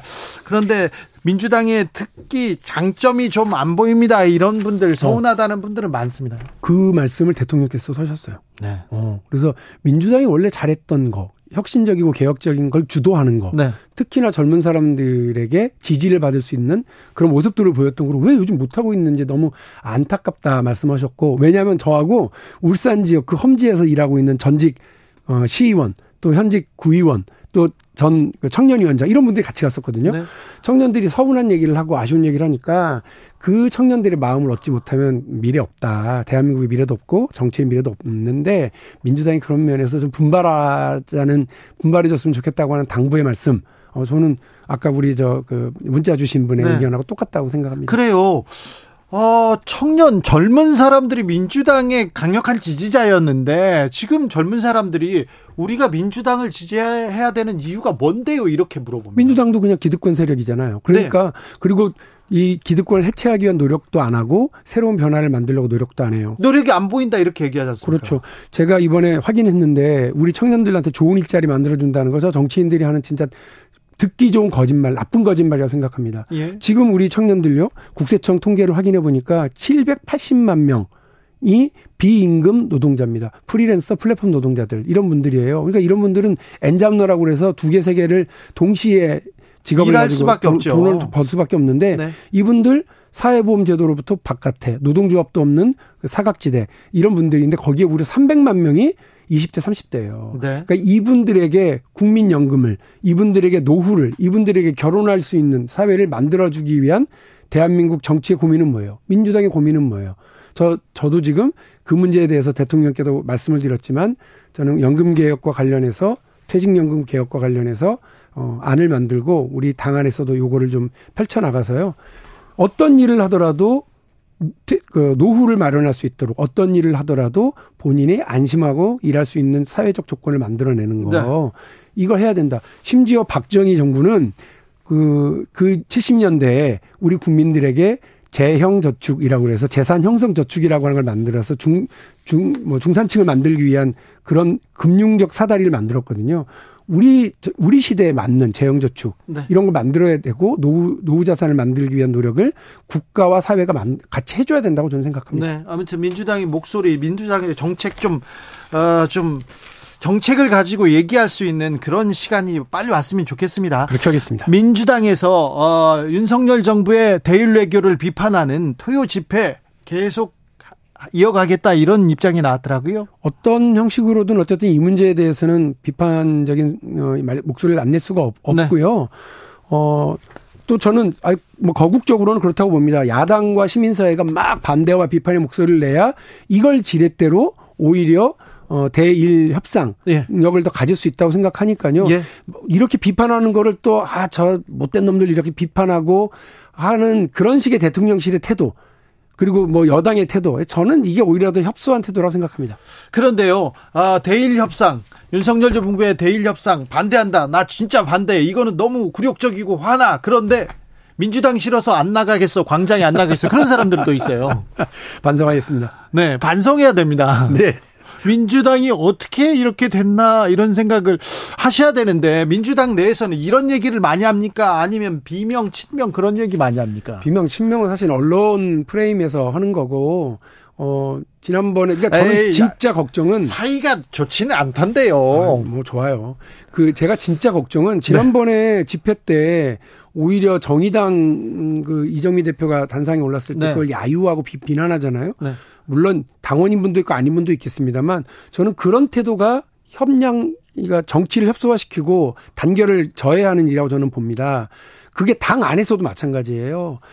이 이견을 얘기하고 토론을 제기하는 사람들 그런 사람들 공격하고 좌표 찍고 어, 이렇게 하는 거, 뭐 수박 터트리고 행사하고 이게 다 민주당 망하라고 하는 일이라고 저는 봅니다. 네. 그런 분들 중지하세요. 이재명 대표에게도 하나도 도움되지 않고 민주당을 영원히 쪼그라드는 야당으로 만들기 위해서 하는 오히려 반민주당적 태도라고 생각하고요. 네. 저는 결연히 반대합니다. 이런 음. 분들 때문에 민주당이 국민들로부터 신뢰를 잃고 그리고 정의당과 연대도 어려워지고 네. 민주당도 자꾸 분열시키고 있거든요. 이재명 대표도 똑같은 말을 했습니다. 이재명 대표 더 세게 얘기하셔야죠. 저는 일개 의원이고 이재명 대표는 당대표 치잖아요. 아, 그렇습니까? 네. 여기까지 들을까요? 네. 박용진 더불어민주당 의원이었습니다. 박용진 의원이 어, 잠시 어, 저, 잠시 전에 윤석열 지지율이 뭐 일방통행에서 뭐 이내 이 모양이다 이런 얘기 하셨는데 최민희 전 의원도 언급했습니다. 어, 리얼미터가 미디어 트리뷴 의뢰로 지난 13일부터 17일까지 조사했고요. 윤 대통령 국정 수행 어떤가 물어봤는데 긍정 평가는 36.8%로 이렇게 집계됐습니다. 자세한 사항은 중앙 중앙 선거 여론조사 심의위원회 홈페이지 참조하시면 됩니다. 정치 피로, 사건 사고로 인한 피로. 고달픈 일상에서 오는 피로. 오늘 시사하셨습니까? 경험해보세요. 들은 날과 안 들은 날의 차이. 여러분의 피로를 날려줄 저녁 한 끼 시사 추진우 라이브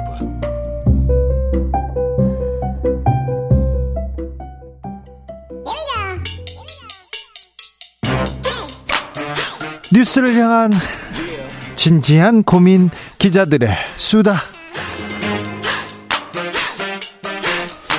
라이브 기자실을 찾은 오늘의 기자는 은지옥이요. 시사인 김은지입니다. 첫 번째 뉴스부터 가볼까요? 네, 윤석열 정부 대통령실 고위공직자들의 재산 분석 결과가 나왔습니다. 김은지 기자가 더 심층적으로 분석해 드립니다. 네, 경실련의 발표를 중심으로 해서 말씀드리겠는데요. 네. 대통령 비서실 고위공직자 37명을 대상으로 했습니다. 이들의 1인당 평균 재산이 48억 3천만 원이라고 하는데요. 아유, 맞네요.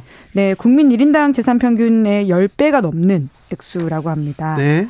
이 가운데 특히 부동산 재산이 상당 부분을 차지한다라고 할 수 있는데 부동산 재산이 총 얼마나 됩니까? 1인당? 네, 1인당 평균인데요. 31억 4천만 원이라고 합니다. 사실 공무원들 공시지가로 이렇게 그렇죠. 신고하잖아요. 예. 그러니까 공시지가 곱하기 하니까 이거 한 4, 50억 이렇게 시중에서는 시중 가격은 그렇게 봐도 되는 거죠. 네, 그렇죠. 거래가는 더 높다라고 보는 것이 맞고요. 예. 네, 경실련은 관보를 통해서 공개되는 공직자 재산 자료 그리고 통계청이 2022년 가계금융 복지 조사를 활용해서 분석했다라고 밝히고 있는데 네. 이렇게 왜 이렇게 부동산이 많은 거예요? 부동산을 많이 가지고 있는 이유는 직접 물어보지 못했는데요. 네. 이제 보통의 한국 사회에 돈이 많은 사람들이 가지고 있는 재산 형성이라고 보는 보입니다. 네. 특히나 이제 전체 37% 그러니까 37명 중에 14명이 부동산 임대업을 하고 있다라고 하거든요. 부동산 임대업을 하고 있어요, 이분들? 그러니까 자가가 아니라 그렇죠. 빌려주기도 하는 네, 것이죠. 전세도 내주고 임대도 월세도, 내주고. 예. 어.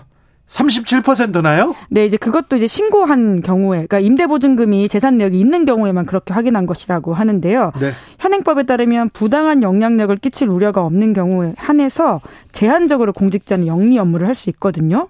그런데 임대 행위가 이렇게 공공연하게 이루어지고 있는 게 과연 맞느냐라는 문제 제기를 경실련이 하고 있습니다. 그러니까 37%나 이렇게 절반 가까운 사람들이 임대업을 하고 있으면 이와 관련된 또 법령이 이런 또 정책이 이해상충 이슈도 있을 수 있고요. 그렇죠. 그럴 네. 수밖에 없어요. 네. 자, 재산 많은 사람들은 누굽니까? 네, 이원모 비서관이 가장 많다. 인사비서관? 예, 예, 그렇습니다. 검사 출신이고요. 어, 재산이 446억 원으로 신고된 재산이 가장 많습니다. 이 부분 대통령 부부와 친분이 있어가지고 크게 논란이 됐던 그분 아닙니까? 네, 그렇습니다. 나토 정상회의 참석 당시에 스페인 순방에서 민간인 신분으로 김건희 여사와 함께 갔던 인물이 있는데요. 네. 이제 그분이 이원모 인사비서관의 이제 배우자입니다. 예. 어, 그분이 그 서울에 이제 서울은 아니고 유명 한방병원 재단 이사장 딸이라고 해서 네. 상당 부분이 그분의 주식이라고 하고 있습니다. 네. 아무튼 부자네요. 이원모 인사비서관, 음, 대통령실 비서관 중에 가장 실세라고 합니다. 네. 가장이요. 네. 인사비서관. 이게 그 중요한 자리예요. 네, 실제로 인사비서관은 인사검증, 아, 인사검증 그 루트에서 굉장히 중요한 역할을 하고 있기 때문에요. 자, 주식도 많고 또 뭐뭐 있어요? 네, 주식이 상당 부분인데 주식만이 있는 것은 아니고요. 네. 어, 본인 명의 용산구 아파트 분양권, 배우자 명의의 강남구 도곡동 오피스텔, 노원구 상가 등 60여 채. 상가 60채요? 아, 상가만 아니고 전체 합쳐서요. 네. 이제 그렇게 해서 60억 원이 넘는 부동산 그리고 예금도 46억 원 있다라고 예금 합니다. 46억 원 말고 어, 상가가 6, 상가 등 부동산이 60여 개니까 60여 개인데 60억 원밖에 안 됩니까? 이게 조금 이거 생각해 보니까 그럼 하나에 1억짜리네요. 60여 개의 부동산이 있는데 어, 60여 건만 신고했대. 뭐 공무원들은 그렇게 신고한답니다. 나머지 어떤 사람들 볼까요? 네, 김은혜 홍보수석, 김동조 아. 국정메시지 비서관, 이관섭 국정기획수석, 등이 뒤를 잇고 있는데요. 네. 김은혜 수석은 재산 신고된 게 265억 7천만 원. 네. 김동조 국정 메시지 비서관은 10, 124억 2천만 원. 네. 이관섭 국정기획수석은 75억 3천만 원. 네. 이렇다라고 하고요. 주진우 비서관 맞네. 네, 진행자 이름이 같은 주진우 법률 비서관이 72억 7천만 원. 아유, 어떤 분들이 신문 보고 야, 너 재산 많다고 신문에 나왔다 그러는데 아, 좀 신문 좀 제대로 봐주세요. 네. 네, 이제 이렇게 이 중에서도요. 부동산 네. 재산이 가장 많은 이번 공개 대상 분석 대상 37명 중에서는 김은혜 홍보수석이 가장 압도적이었습니다. 김희영님께서 부동산 관련 세금 깎는 것부터 시작한 이유가 있었군요. 그래서 이해상충, 이해충돌 얘기 나옵니다. 지금 보세요. 여야가 강하게 대립하고 있잖아요. 그래서 법이 통과가 안 됩니다. 그런데 어떤 법은 통과된 줄 아세요? 부자들 부동산 세금 깎아주는 거는 통과됐어요. 그리고 재벌들 세금 깎아주는 거는 통과됐어요. 돈 있는 사람들 재산세 깎아주는 거는 이미 통과가 됐어요. 뭐 물론 다른 철학을 가지고 했다라고 주장을 하긴 할 텐데요. 말은 그렇게 하겠죠. 그렇게 오해받을 수 있는 측면들이 있긴 합니다. 그래요. 네. 특히나 이제 김은혜 수석 같은 경우에는 213억 9천만 원이 부동산 재산이다라고 신고했고요. 200억이 넘어요? 네, 굉장히 좀 비싼 부동산을 가지고 있는 게 아닌가 싶은데요. 네. 예, 그러다 보니까 경실련에서는 다음과 같은 다섯 가지 조건들을 좀 촉구하고 있습니다. 공직자들의 임대업 영리 추구를 금지해야 된다. 임대업을 너무 많이 하고 있잖아요. 네, 3천만 원 초과 보유 주식은 처분해야 되고 재산 공개 대상을 더 넓혀서 4급까지 확대해야 된다. 뿐만 아니라 주식 백지 신탁 심사 내역도 공개하고 네. 임대업 심사 기준 및 심사 내역도 공개해야 된다. 이렇게 촉구하고 있습니다. 대통령실 어, 재산 신고한 거 보니까 또 직계 존비속 있잖아요. 많은 분들이 안 했더라고요. 네, 거부할 수 있긴 하거든요. 네. 예. 그렇지만 고지 거부. 네. 고지 거부 가 어, 고지 거부율이 너무 높아가지고 저는 좀 놀랐는데 어, 나중에 또 계속 얘기해 보겠습니다. 특이점이 있었습니까? 네, 우선은 재산 금액 자체가 굉장히 많다라고 하는 게 눈에 띄고요. 그리고 부동산 업에 굉장히 많이 종사하고 있다는 거. 부동산 임대업을 네. 많이 하고 있다는 게 너무 너무 놀라웠어요. 네. 다음 뉴스로 가보겠습니다. 네, 전직 대통령 전두환 씨 손자의 폭로가 파장을 낳고 있습니다. 자, 손자가 정신은 불안합니다. 마약에 조금 찌들어 있는 거는 같은데 그 사람이 내놓은 단서들은 또 무시할 수가 없어요. 검은 돈에 대해서도 얘기했는데 이게 사라진 어, 지금 숨 꽁꽁 숨겨진 전두환 비자금을 어, 빈자금을 찾을 수 있을까 환수할 수 있을까 이런 어, 의문이 들기 시작했습니다. 네, 드라마 같은 이야기죠. 사실 가장 가까운 사람들이 많이 봤기 때문에 가장 많이 알고 네. 많이 폭로할 수 있다라고 하는 것인데요. 실제로 본인이 그러한 검은 돈의 혜택을 받았다라는 이야기까지도 폭로하기도 했었습니다. 어디에 비자금 있어요? 이런 얘기도 했잖아요. 네, 그리고 자기도 이제 그런 비자금과 관련되어 있는 비상장 주식을 받기도 했었고 네. 가정부를 통해서 유학 자금을 받기도 했었다라는 식의 이야기를 했거든요. 그러니까 그 분의 전우원 씨의 통장 계좌만 보면 될 거 아닙니까? 거기에서 오는 돈은 어디에서 왔는지 보면 그 비자금 루트를 따라가다 보면 이 검은 돈을 찾을 수 있어요. 네, 그러니까 아버지에 대해서는 미국에 숨긴 비자금을 사용해서 한국에서 전도사라면서 사기 행각 벌였다 이런 이야기를 하기도 했고요. 예. 자신의 작은 아버지에 대해서는 천문학적인 돈을 가진 자가 아니고서야 할 수 없는 양조업을 미국에서 와인 양조업하고 있다라고 하면서 네. 검은 돈 냄새 난다라는 식의 이야기를 했거든요. 제가 저 전직 대통령 비자금 찾으러 가서 미국 정보기관 사람들한테 전직 대통령 이명박 전 대통령 비롯한 얘기를 할 때마다 그 외국에 있는 사람들도 이 미국에 있는 나파밸리 이 재산은 어 다른 사람 그러니까 어, 삼남 재만 씨의 사위 그 제사 사돈 사돈가의 것으로 돼 있지만 이모 회장 것으로 돼 있지만 전두환 씨의 비자금이라고 보고 있다고 외국에서도 다 얘기합니다. 네, 1997년 무기징역 추기징금 2,205억 원 선고받았는데요. 당시에 냈던 돈이 300억 원에 불과했거든요. 네. 이에 대해서 전우원 씨가 이번에 또 밝히기도 했는데 가족들이 회사를 세워 자금을 숨기거나 지인을 통해 돈을 세탁하는 방식으로 비자금을 은닉했다. 라고 하면서 구체적인 업체 이름을 말하기도 했습니다. 네. 보안업체 웨어밸리인데 네. 자기야 자기 친형도 거기 주식이 있다라고 밝히기도 했습니다. 네, 일단 아, 비자금 회사도 하나 만들어 공개했고요. 이거 아, 밝혀야 되는데. 음. 네, 실제로 관련해서 검찰이 이제 미납 추징금 특별 한수팀 꾸려서 수사 났었던 예전에 했었죠. 네. 그 아까 전우원 씨가 이야기했던 웨어밸리라고 하는 것은 실제로 그 포착된 바가 있거든요. 네. 흘러간 정황들 같은 것들이 나오기도 했었고요. 그럼에도 불구하고 아직까지 이제 남아있는 돈이 922억 원인데 이에 대해서 전우원 씨는 수사당국도 소재를 파악하지 못한 비자금이 일가의 호화생활 떠받쳤다. 이런 식의 주장을 했습니다. 네. 그런데 실제로 찾는다고 하더라도 추가 추징이, 추징이 어려운 상황이다라는 말이 나오고 있습니다. 비자금을 찾으면 환수해야죠. 왜 추징이 불가능하다고 하는, 하는 건가요? 네. 현행법상 당사자가 사망할 경우에는 미납 추징금의 집행이 중단되기 때문입니다. 이제 새롭게 그 일가로 간 정황이 드러났다라고 할 경우에는 가능하긴 하지만 공소시효 네, 그게 5년밖에 되지 않습니다. 네. 그러다 보니까 전우원 씨가 이번에 밝혔던 가정부 명의로 유학비 받았다라고 하는 것도 충분히 단서를 찾아 수사할 수 있는데 시효 문제가 걸리게 됩니다. 네. 그래서 법 개정을 해야 되는 문제들이 있죠. 그렇습니까? 네. 네. 그리고는 아직까지도 이제 서울중앙지검에 따르면 전두환 미납 추징금 중 향후에 환수가 가능한 금액이 55억 원 가량이다라고 네. 하는데요. 이것도 지금 소송 중에 있어가지고 해당 결과가 4월 7일 정도에 나온다. 소송을 합니다. 하더라고요. 그렇게 돈 못 내겠다고. 네. 네. 여러 가지가 좀 얽혀 있긴 한데요. 지금은 네. 또 이제 공매대금이 교보자산 신탁 에 있어가지고 네. 여러 가지 좀 결과가 얽혀 있습니다. 네. 제가 전두환 씨 비자금 수사할 때 택배 배달원으로 이렇게 수사요? 조사. 아, 조사 아니요. 네. 취재할 때요. 네네네. 네, 네. 취재할 때 택배 배달원으로 이렇게 그 택배 업체 옷을 입고 집에 들어가 본 적이 있었거든요. 누구의 집이라고는 얘기는 하지 않겠습니다.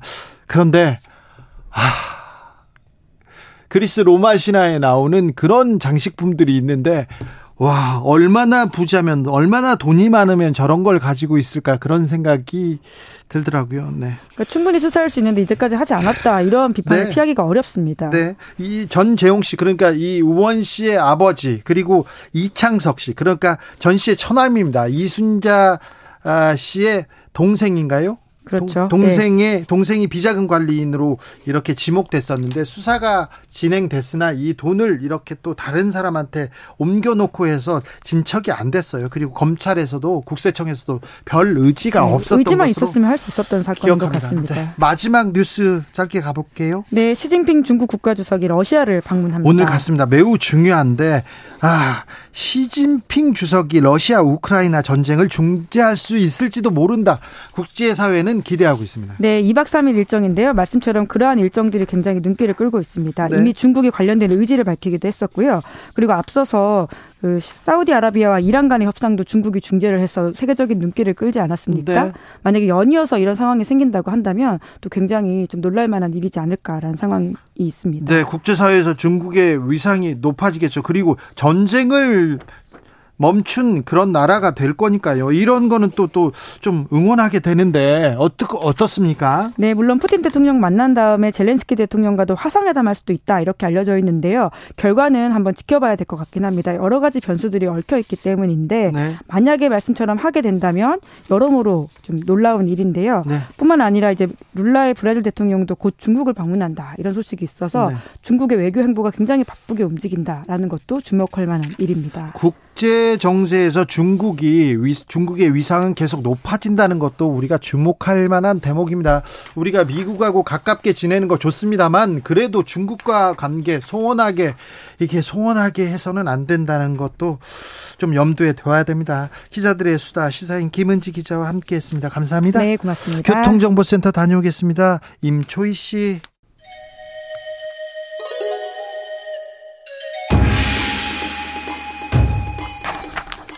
빛보다 빠르게 슉슉 바람보다 가볍게 슉슉 경제 공부 술술 경제를 알아야 인생의 고수가 된다 경공술 경공술 주진우 라이브 오늘 경제 선생님은 KBS 박종은 기자입니다. 어서 오십시오. 네 안녕하세요. 네.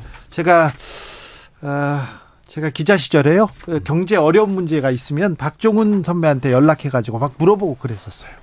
여러분도 좀 물어봐야 되는데 그래서 오늘 중요한 문제가 있어서 좀 불렀습니다. 아, 실리콘밸리 은행이 파산한다 뭐 이런 얘기가 나왔는데 네. 여기하고는 차원이 다릅니다. 크레딧 스위스 아니 스위스 은행이 망한다고요? 네. 이거 진짜 충격이죠. 네. 금융의 선진국이기도 하고 뭐 영화, 영화가 보면 진짜 많이 나오지 않습니까? 스위스 은행에 막 예금한다고. 신뢰 대명사예요. 네, 그렇죠. 저, 저 잠깐 네. 저 지난달에 아, 주진우 라이브 잠깐 쉬, 저 휴가 내고요. 스위스 크레딧 스위스 사람 만나러 갔다 왔어요. 오, 네. 네. 어, 각 그 정상들 비자금이요. 다 거기 네. 거쳐갑니다. 그렇죠. 항상 네. 스파이 영화 같은 데 보면 이렇게 뭐 검은 돈들이 네. 스위스 은행들을 거쳐가는 모습이 나오잖아요. 줄이 딱 가잖아요. 그럼 네. 가장 가운데 UBS 크레딧 스위스 딱 있습니다. 네. 그 골목길에 저 뒤에서 만나야 됩니다. 맞습니다. 네. 그래서 이 사실 크레딧 스위스는 지금 실리콘밸리 은행하고는 급이 완전히 다르거든요. 다르죠. 일단 자산 규모가 무려 네. 5,700억 달러였는데 네. 이게 왜 공포감을 좀 줬었냐면 네.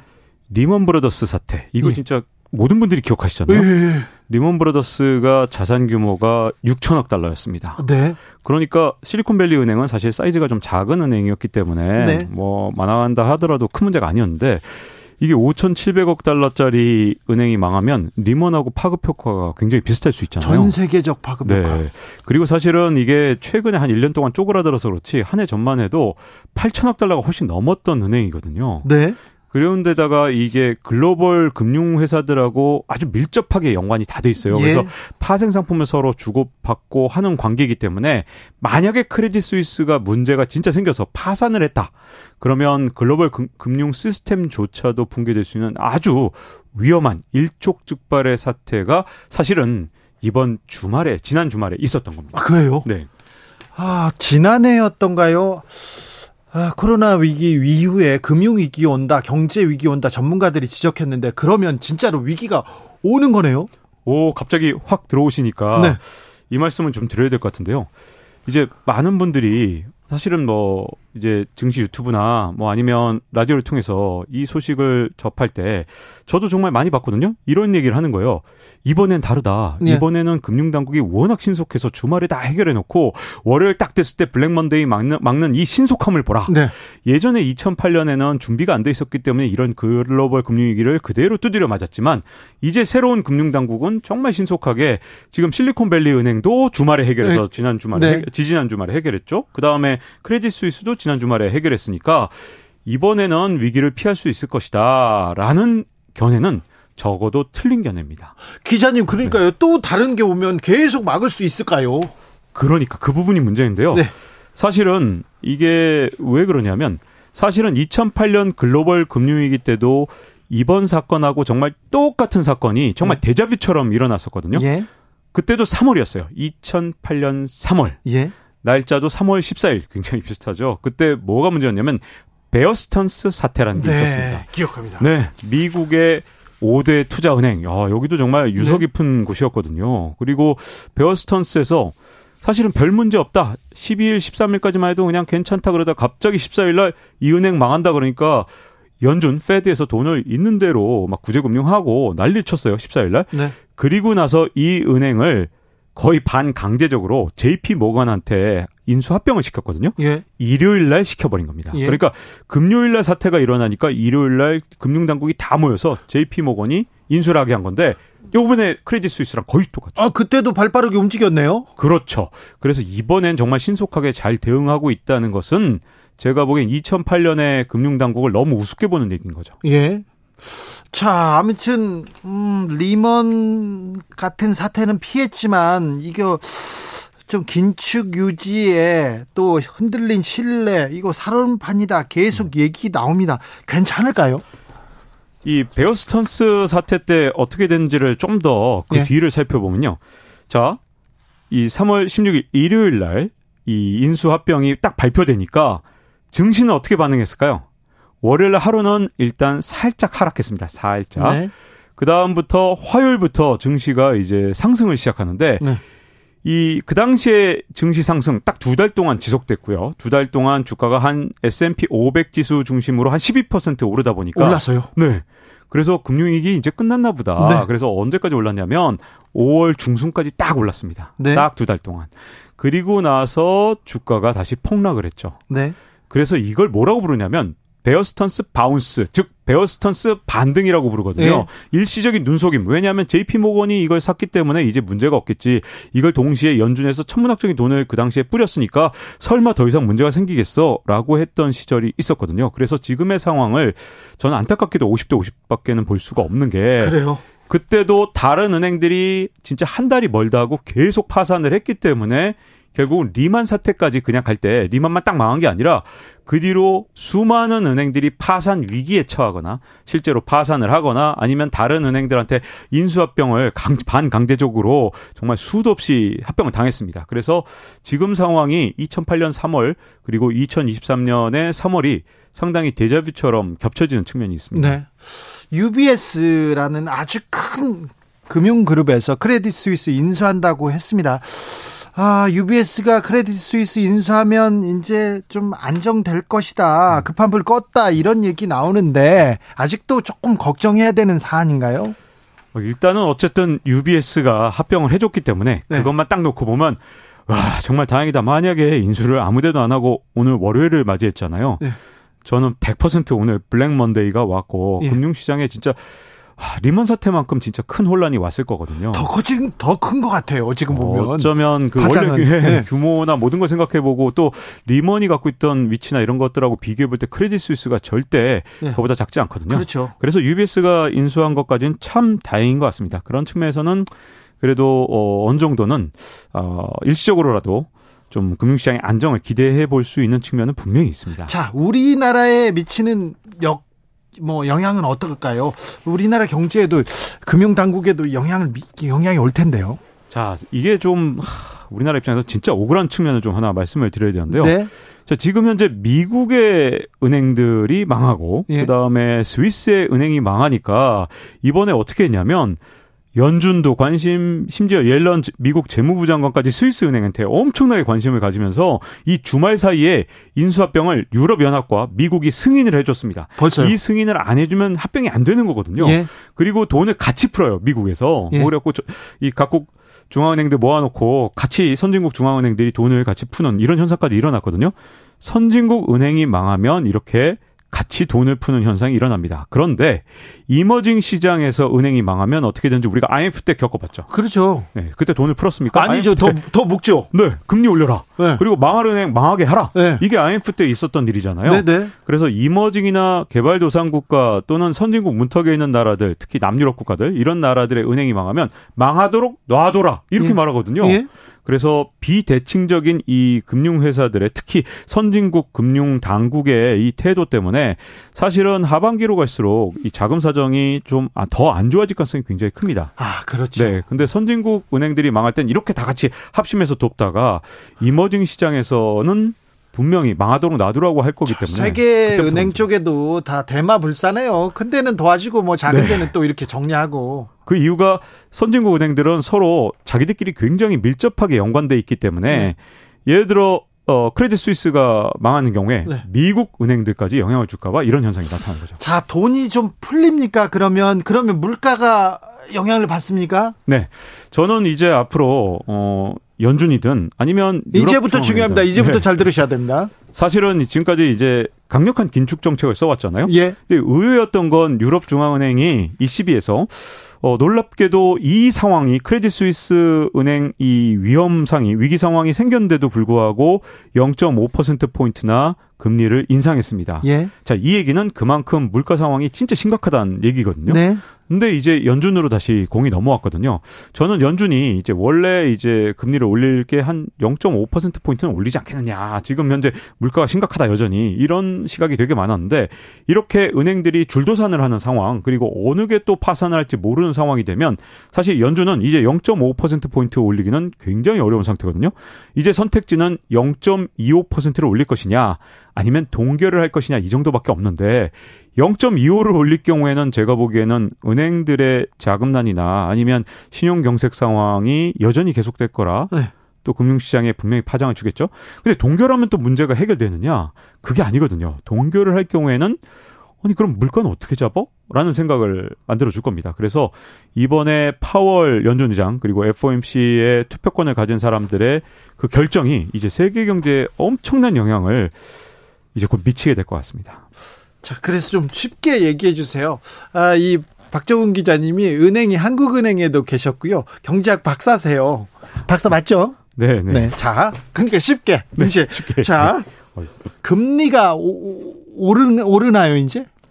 어, 금리, 그러니까 지금 말씀드린 대로 네. 지금 이제 기준금리만 놓고 봤을 때 네. 제가 보기에는 요번에 0.25% 포인트를 이번 연준이 네. 올린다 하더라도 네. 그 다음에는 사실상 올리기가 굉장히 어려울 것 같습니다. 그래서 금리 인상 부분 굉장히 어좀 한 제한되지 않을까 하는 생각이 좀 듭니다. 자 그러면요 아, 물가는 어떻게 될까요? 환율은 어떻게 될까요? 자 지금 이제 물가와 환율 이게 정말 네. 앞으로 정말 쉽지가 않죠. 네. 1970년대를 보면 아주 쉽게 어 사실 미래를 예측할 수 있는데요. 이번에 연준이 이런 어떤 은행들의 혼란에도 불구하고 예. 꿋꿋하게 예. 금리를 인상한다면 제가 보기엔 요번에 분명히 물가를 잡을 수 있을 겁니다. 네. 그런데 만약에 은행들 쪽에서 문제가 생긴 것 때문에 위축돼서 네. 금리 인상을 제때 하지 못한다면 지금 물가 상승률이 뭐 가장 최근에 나온 게 2월 달에 한 6% 상승한 걸로 네. 나왔는데 이건 결코 물가를 잡은 게 아니거든요. 예. 미국의 물가 지수가 지금처럼 높은 상황에서 이 상황에서 금리를 제대로 올리지 못한다 그러면 안타깝게도 물가가 다시 튀어오르는 상황이 있을 수 있는데 바로 1970년대 그래서 물가가 한 번에 계속해서 튀어오른 게 아니라 세 번에 걸쳐서 튀어올랐어요. 네. 그래서 점점 더 높은 물가 상승률을 보였는데 어 사실 물가를 잡을 수 있느냐 없느냐는 연준의 의지에 달려 있다 해도 과언이 아닙니다. 아, 물가 환율 걱정입니다. 불안한가 봐요, 시장이. 그래서 금값이 오르고 또 가상화폐가 오른다면서요? 네. 사실 이제 제가 어, 지금 현재 진행하고 있는 박종훈의 경제한방 KBS 경제 유튜브인데요. 네. 여기서는 지금 뭐 제가 1년에 한 번씩 금에 대해서 강조를 해왔습니다. 최근 2, 3년 네. 동안. 왜냐하면 달러와 금은 사실 서로 정반대, 네. 반비례 관계인데 달러에 대한 신뢰가 계속 클 경우에는 금값이 네. 잘 오르지 않습니다. 네. 근데 문제는 달러에 대한 신뢰가 떨어지고 그 다음에 우리가 쓰고 있는 종이돈에 대한 의구심이 자꾸만 커지게 되면 이 금값이 자꾸만 반등하는 그런 상황이 있거든요. 근데 네. 지금 그 상황이 시작됐죠. 왜냐하면 아, 그래요. 네. 아니 이거 연준이 제대로 금리를 올려서 물가를 잡을 수 없는 거 아니야? 이런 의구심이 점점 더 커지고 있거든요. 지금 그 다그 네. 생각하는 거 아니에요? 그러면 금값으로 자꾸만 사람들이 어 주의가 그쪽으로 갈 수밖에 없는데 다만 이제 금과 비트코인이 약간 좀 다른 그 암호화폐하고 금이 좀 움직임이 좀 다른 점은 금은 이렇게 이제 달러의 반대로만 움직이는 경향이 조금 더 강하다면 이제 암호화폐 같은 경우는 이제 달러의 대체 자산의 성격도 있지만 아주 이 교묘하게 최근에는 이게 나스닥 지수하고도 굉장히 비슷하게 움직이기 때문에 네. 어 앞으로 금과 이 암호화폐 가격은 지금처럼 연준이 딜레마에 빠지면 빠질수록 아마 많은 사람들이 더 관심을 갖게 될 것 같습니다. 자, 그러면요 또 구체적으로 네. 좀 쉽게 물어볼게요. 지금 금에 투자해도 됩니까? 아 진짜 굉장히 어려운 질문을 네. 해주셨는데요. 저는 사실 이거 빠져나갈 수 있는 걸 제가 2년 전부터 네. 경제한방에서 진행할 때마다 항상 말씀을 드렸는데 네. 금은 어 유명한 사람들이 이미 얘기해 놓은 게 있습니다. 레이 달리오 어 이 사람이 별명이 헤지 펀드의 제왕이잖아요. 네. 칼 아이칸 기업 사냥꾼으로 불리는 아주 세계적인 투자자입니다. 네. 이분들이 레이 달리오는 전체 투자 포트폴리오의 7.5% 그리고 칼 아이칸은 한 10% 정도를 갖고 가는 게 좋다. 근데 다만 금이라는 게 어, 좀 지속적으로 오르는 뭐 주식 같은 뭐 좀 그런 자산하고 약간 성격이 다르고 위험을 해지하는 자산이거든요. 네. 그렇기 때문에 가격이 떨어졌을 때 계속해서 지속적으로 사모으는 방식이 어쨌든 원론적으로 해지용 자산은 그게 조금 더 위험을 회피하기 자산이니까 네. 그런 방식으로 사모으는 게 조금 더 오히려 좋겠죠? 투자할 때 금을 가지고 뭐 일확천금은 안 되고요. 네. 그냥 금이 떨어졌을 때 아 좀 안정 자산으로 좀 사놓으면 된다 이런 식으로 투자하는 게 좋다 이거죠. 그렇죠. 네. 네. 환율은 지금이 1311원대입니다. 네. 1400원대까지 갈 가능성이 있죠, 지금.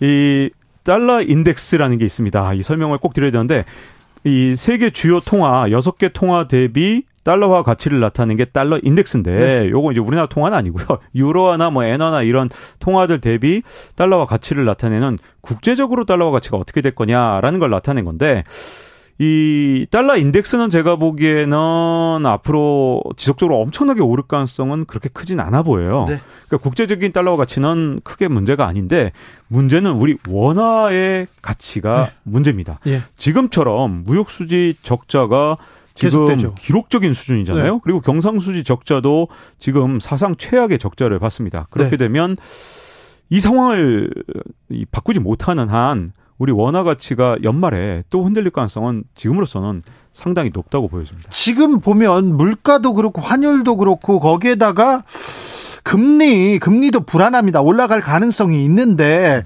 지금 경제신문 중심으로 봄 이제 바닥 찍고 반등한다. 봄맞이 청약 청약 시장 훈풍 이제 부동산 들썩거린다 이런 보도가 나오잖아요.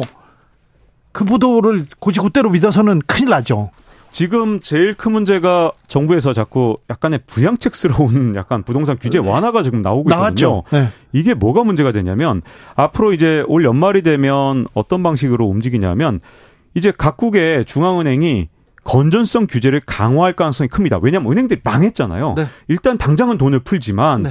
요 위기가 살짝 지나게 되면 야 이 돈 허투루 투자하지 마 네. 은행들을 규제하겠죠. 하겠죠. 그렇게 되면 선진국의 돈이 후, 이 개발도상 국가나 아니면 우리 같은 선진국 무턱에 있는 국가에서 돈이 빠져나갈 가능성이 좀 더 크기 때문에 하반기로 갈수록 달러를 구하기가 좀 더 힘들 가능성이 있거든요. 현재로선. 그런데 예. 그렇게 됐을 때 어떤 나라가 가장 큰 타겟이 되냐 하면 자꾸 외환 시장에서 환율에 영향을 미치게 해서 외환보급을 통해서 자꾸 외환 시장에 개입을 하잖아요. 그러면 이 해외 투자자들 입장에서 돈을 예를 들어서 오늘 왕창 빼나가요. 그러고 나서 외환 당국이 개입을 해서 환율을 다시 막 끌어올립니다. 네. 그러면 어그 원화 가치를 끌어올리면 그러면 다음 날 또 빼갈 수 있잖아요. 네. 이런 나라들은 잘못하면 이 일종의 현금 인출기처럼 될 가능성이 있거든요. 네. 근데 가장 큰 문제는 그런 나라에서 부채 문제가 해결되지 않고 부채가 더 부풀어 있는 상황이라면 사실은 어 세계적으로 헤지 펀드의 이 공격 대상이 될 수 있기 때문에 지금 같은 경우는 이 자꾸만 풍선을 부풀리는 그런 방식으로 정책을 쓰는 것보다는 네. 우리 역시 건전성을 좀 확보하면서 네. 부양책 과도한 부양책보다는 좀 안정적인 정책을 쓰는 게 좀 더 중요하다고 봅니다. 지금은 안정적으로 좀 지켜 지키고 관망해야 될 때네요. 네. 부동산 지금. 막 사거나 어디 투자하고 그럴 때는 아니네요. 이 굉장히 지금처럼 불확정성이 굉장히 커진 상황에서 네. 어, 모험적인 투자를 하기 조금 쉽지 않은 그런 네. 상황이 되고 있습니다. KBS 박종훈 기자에게 들었습니다. 감사합니다. 네, 감사합니다.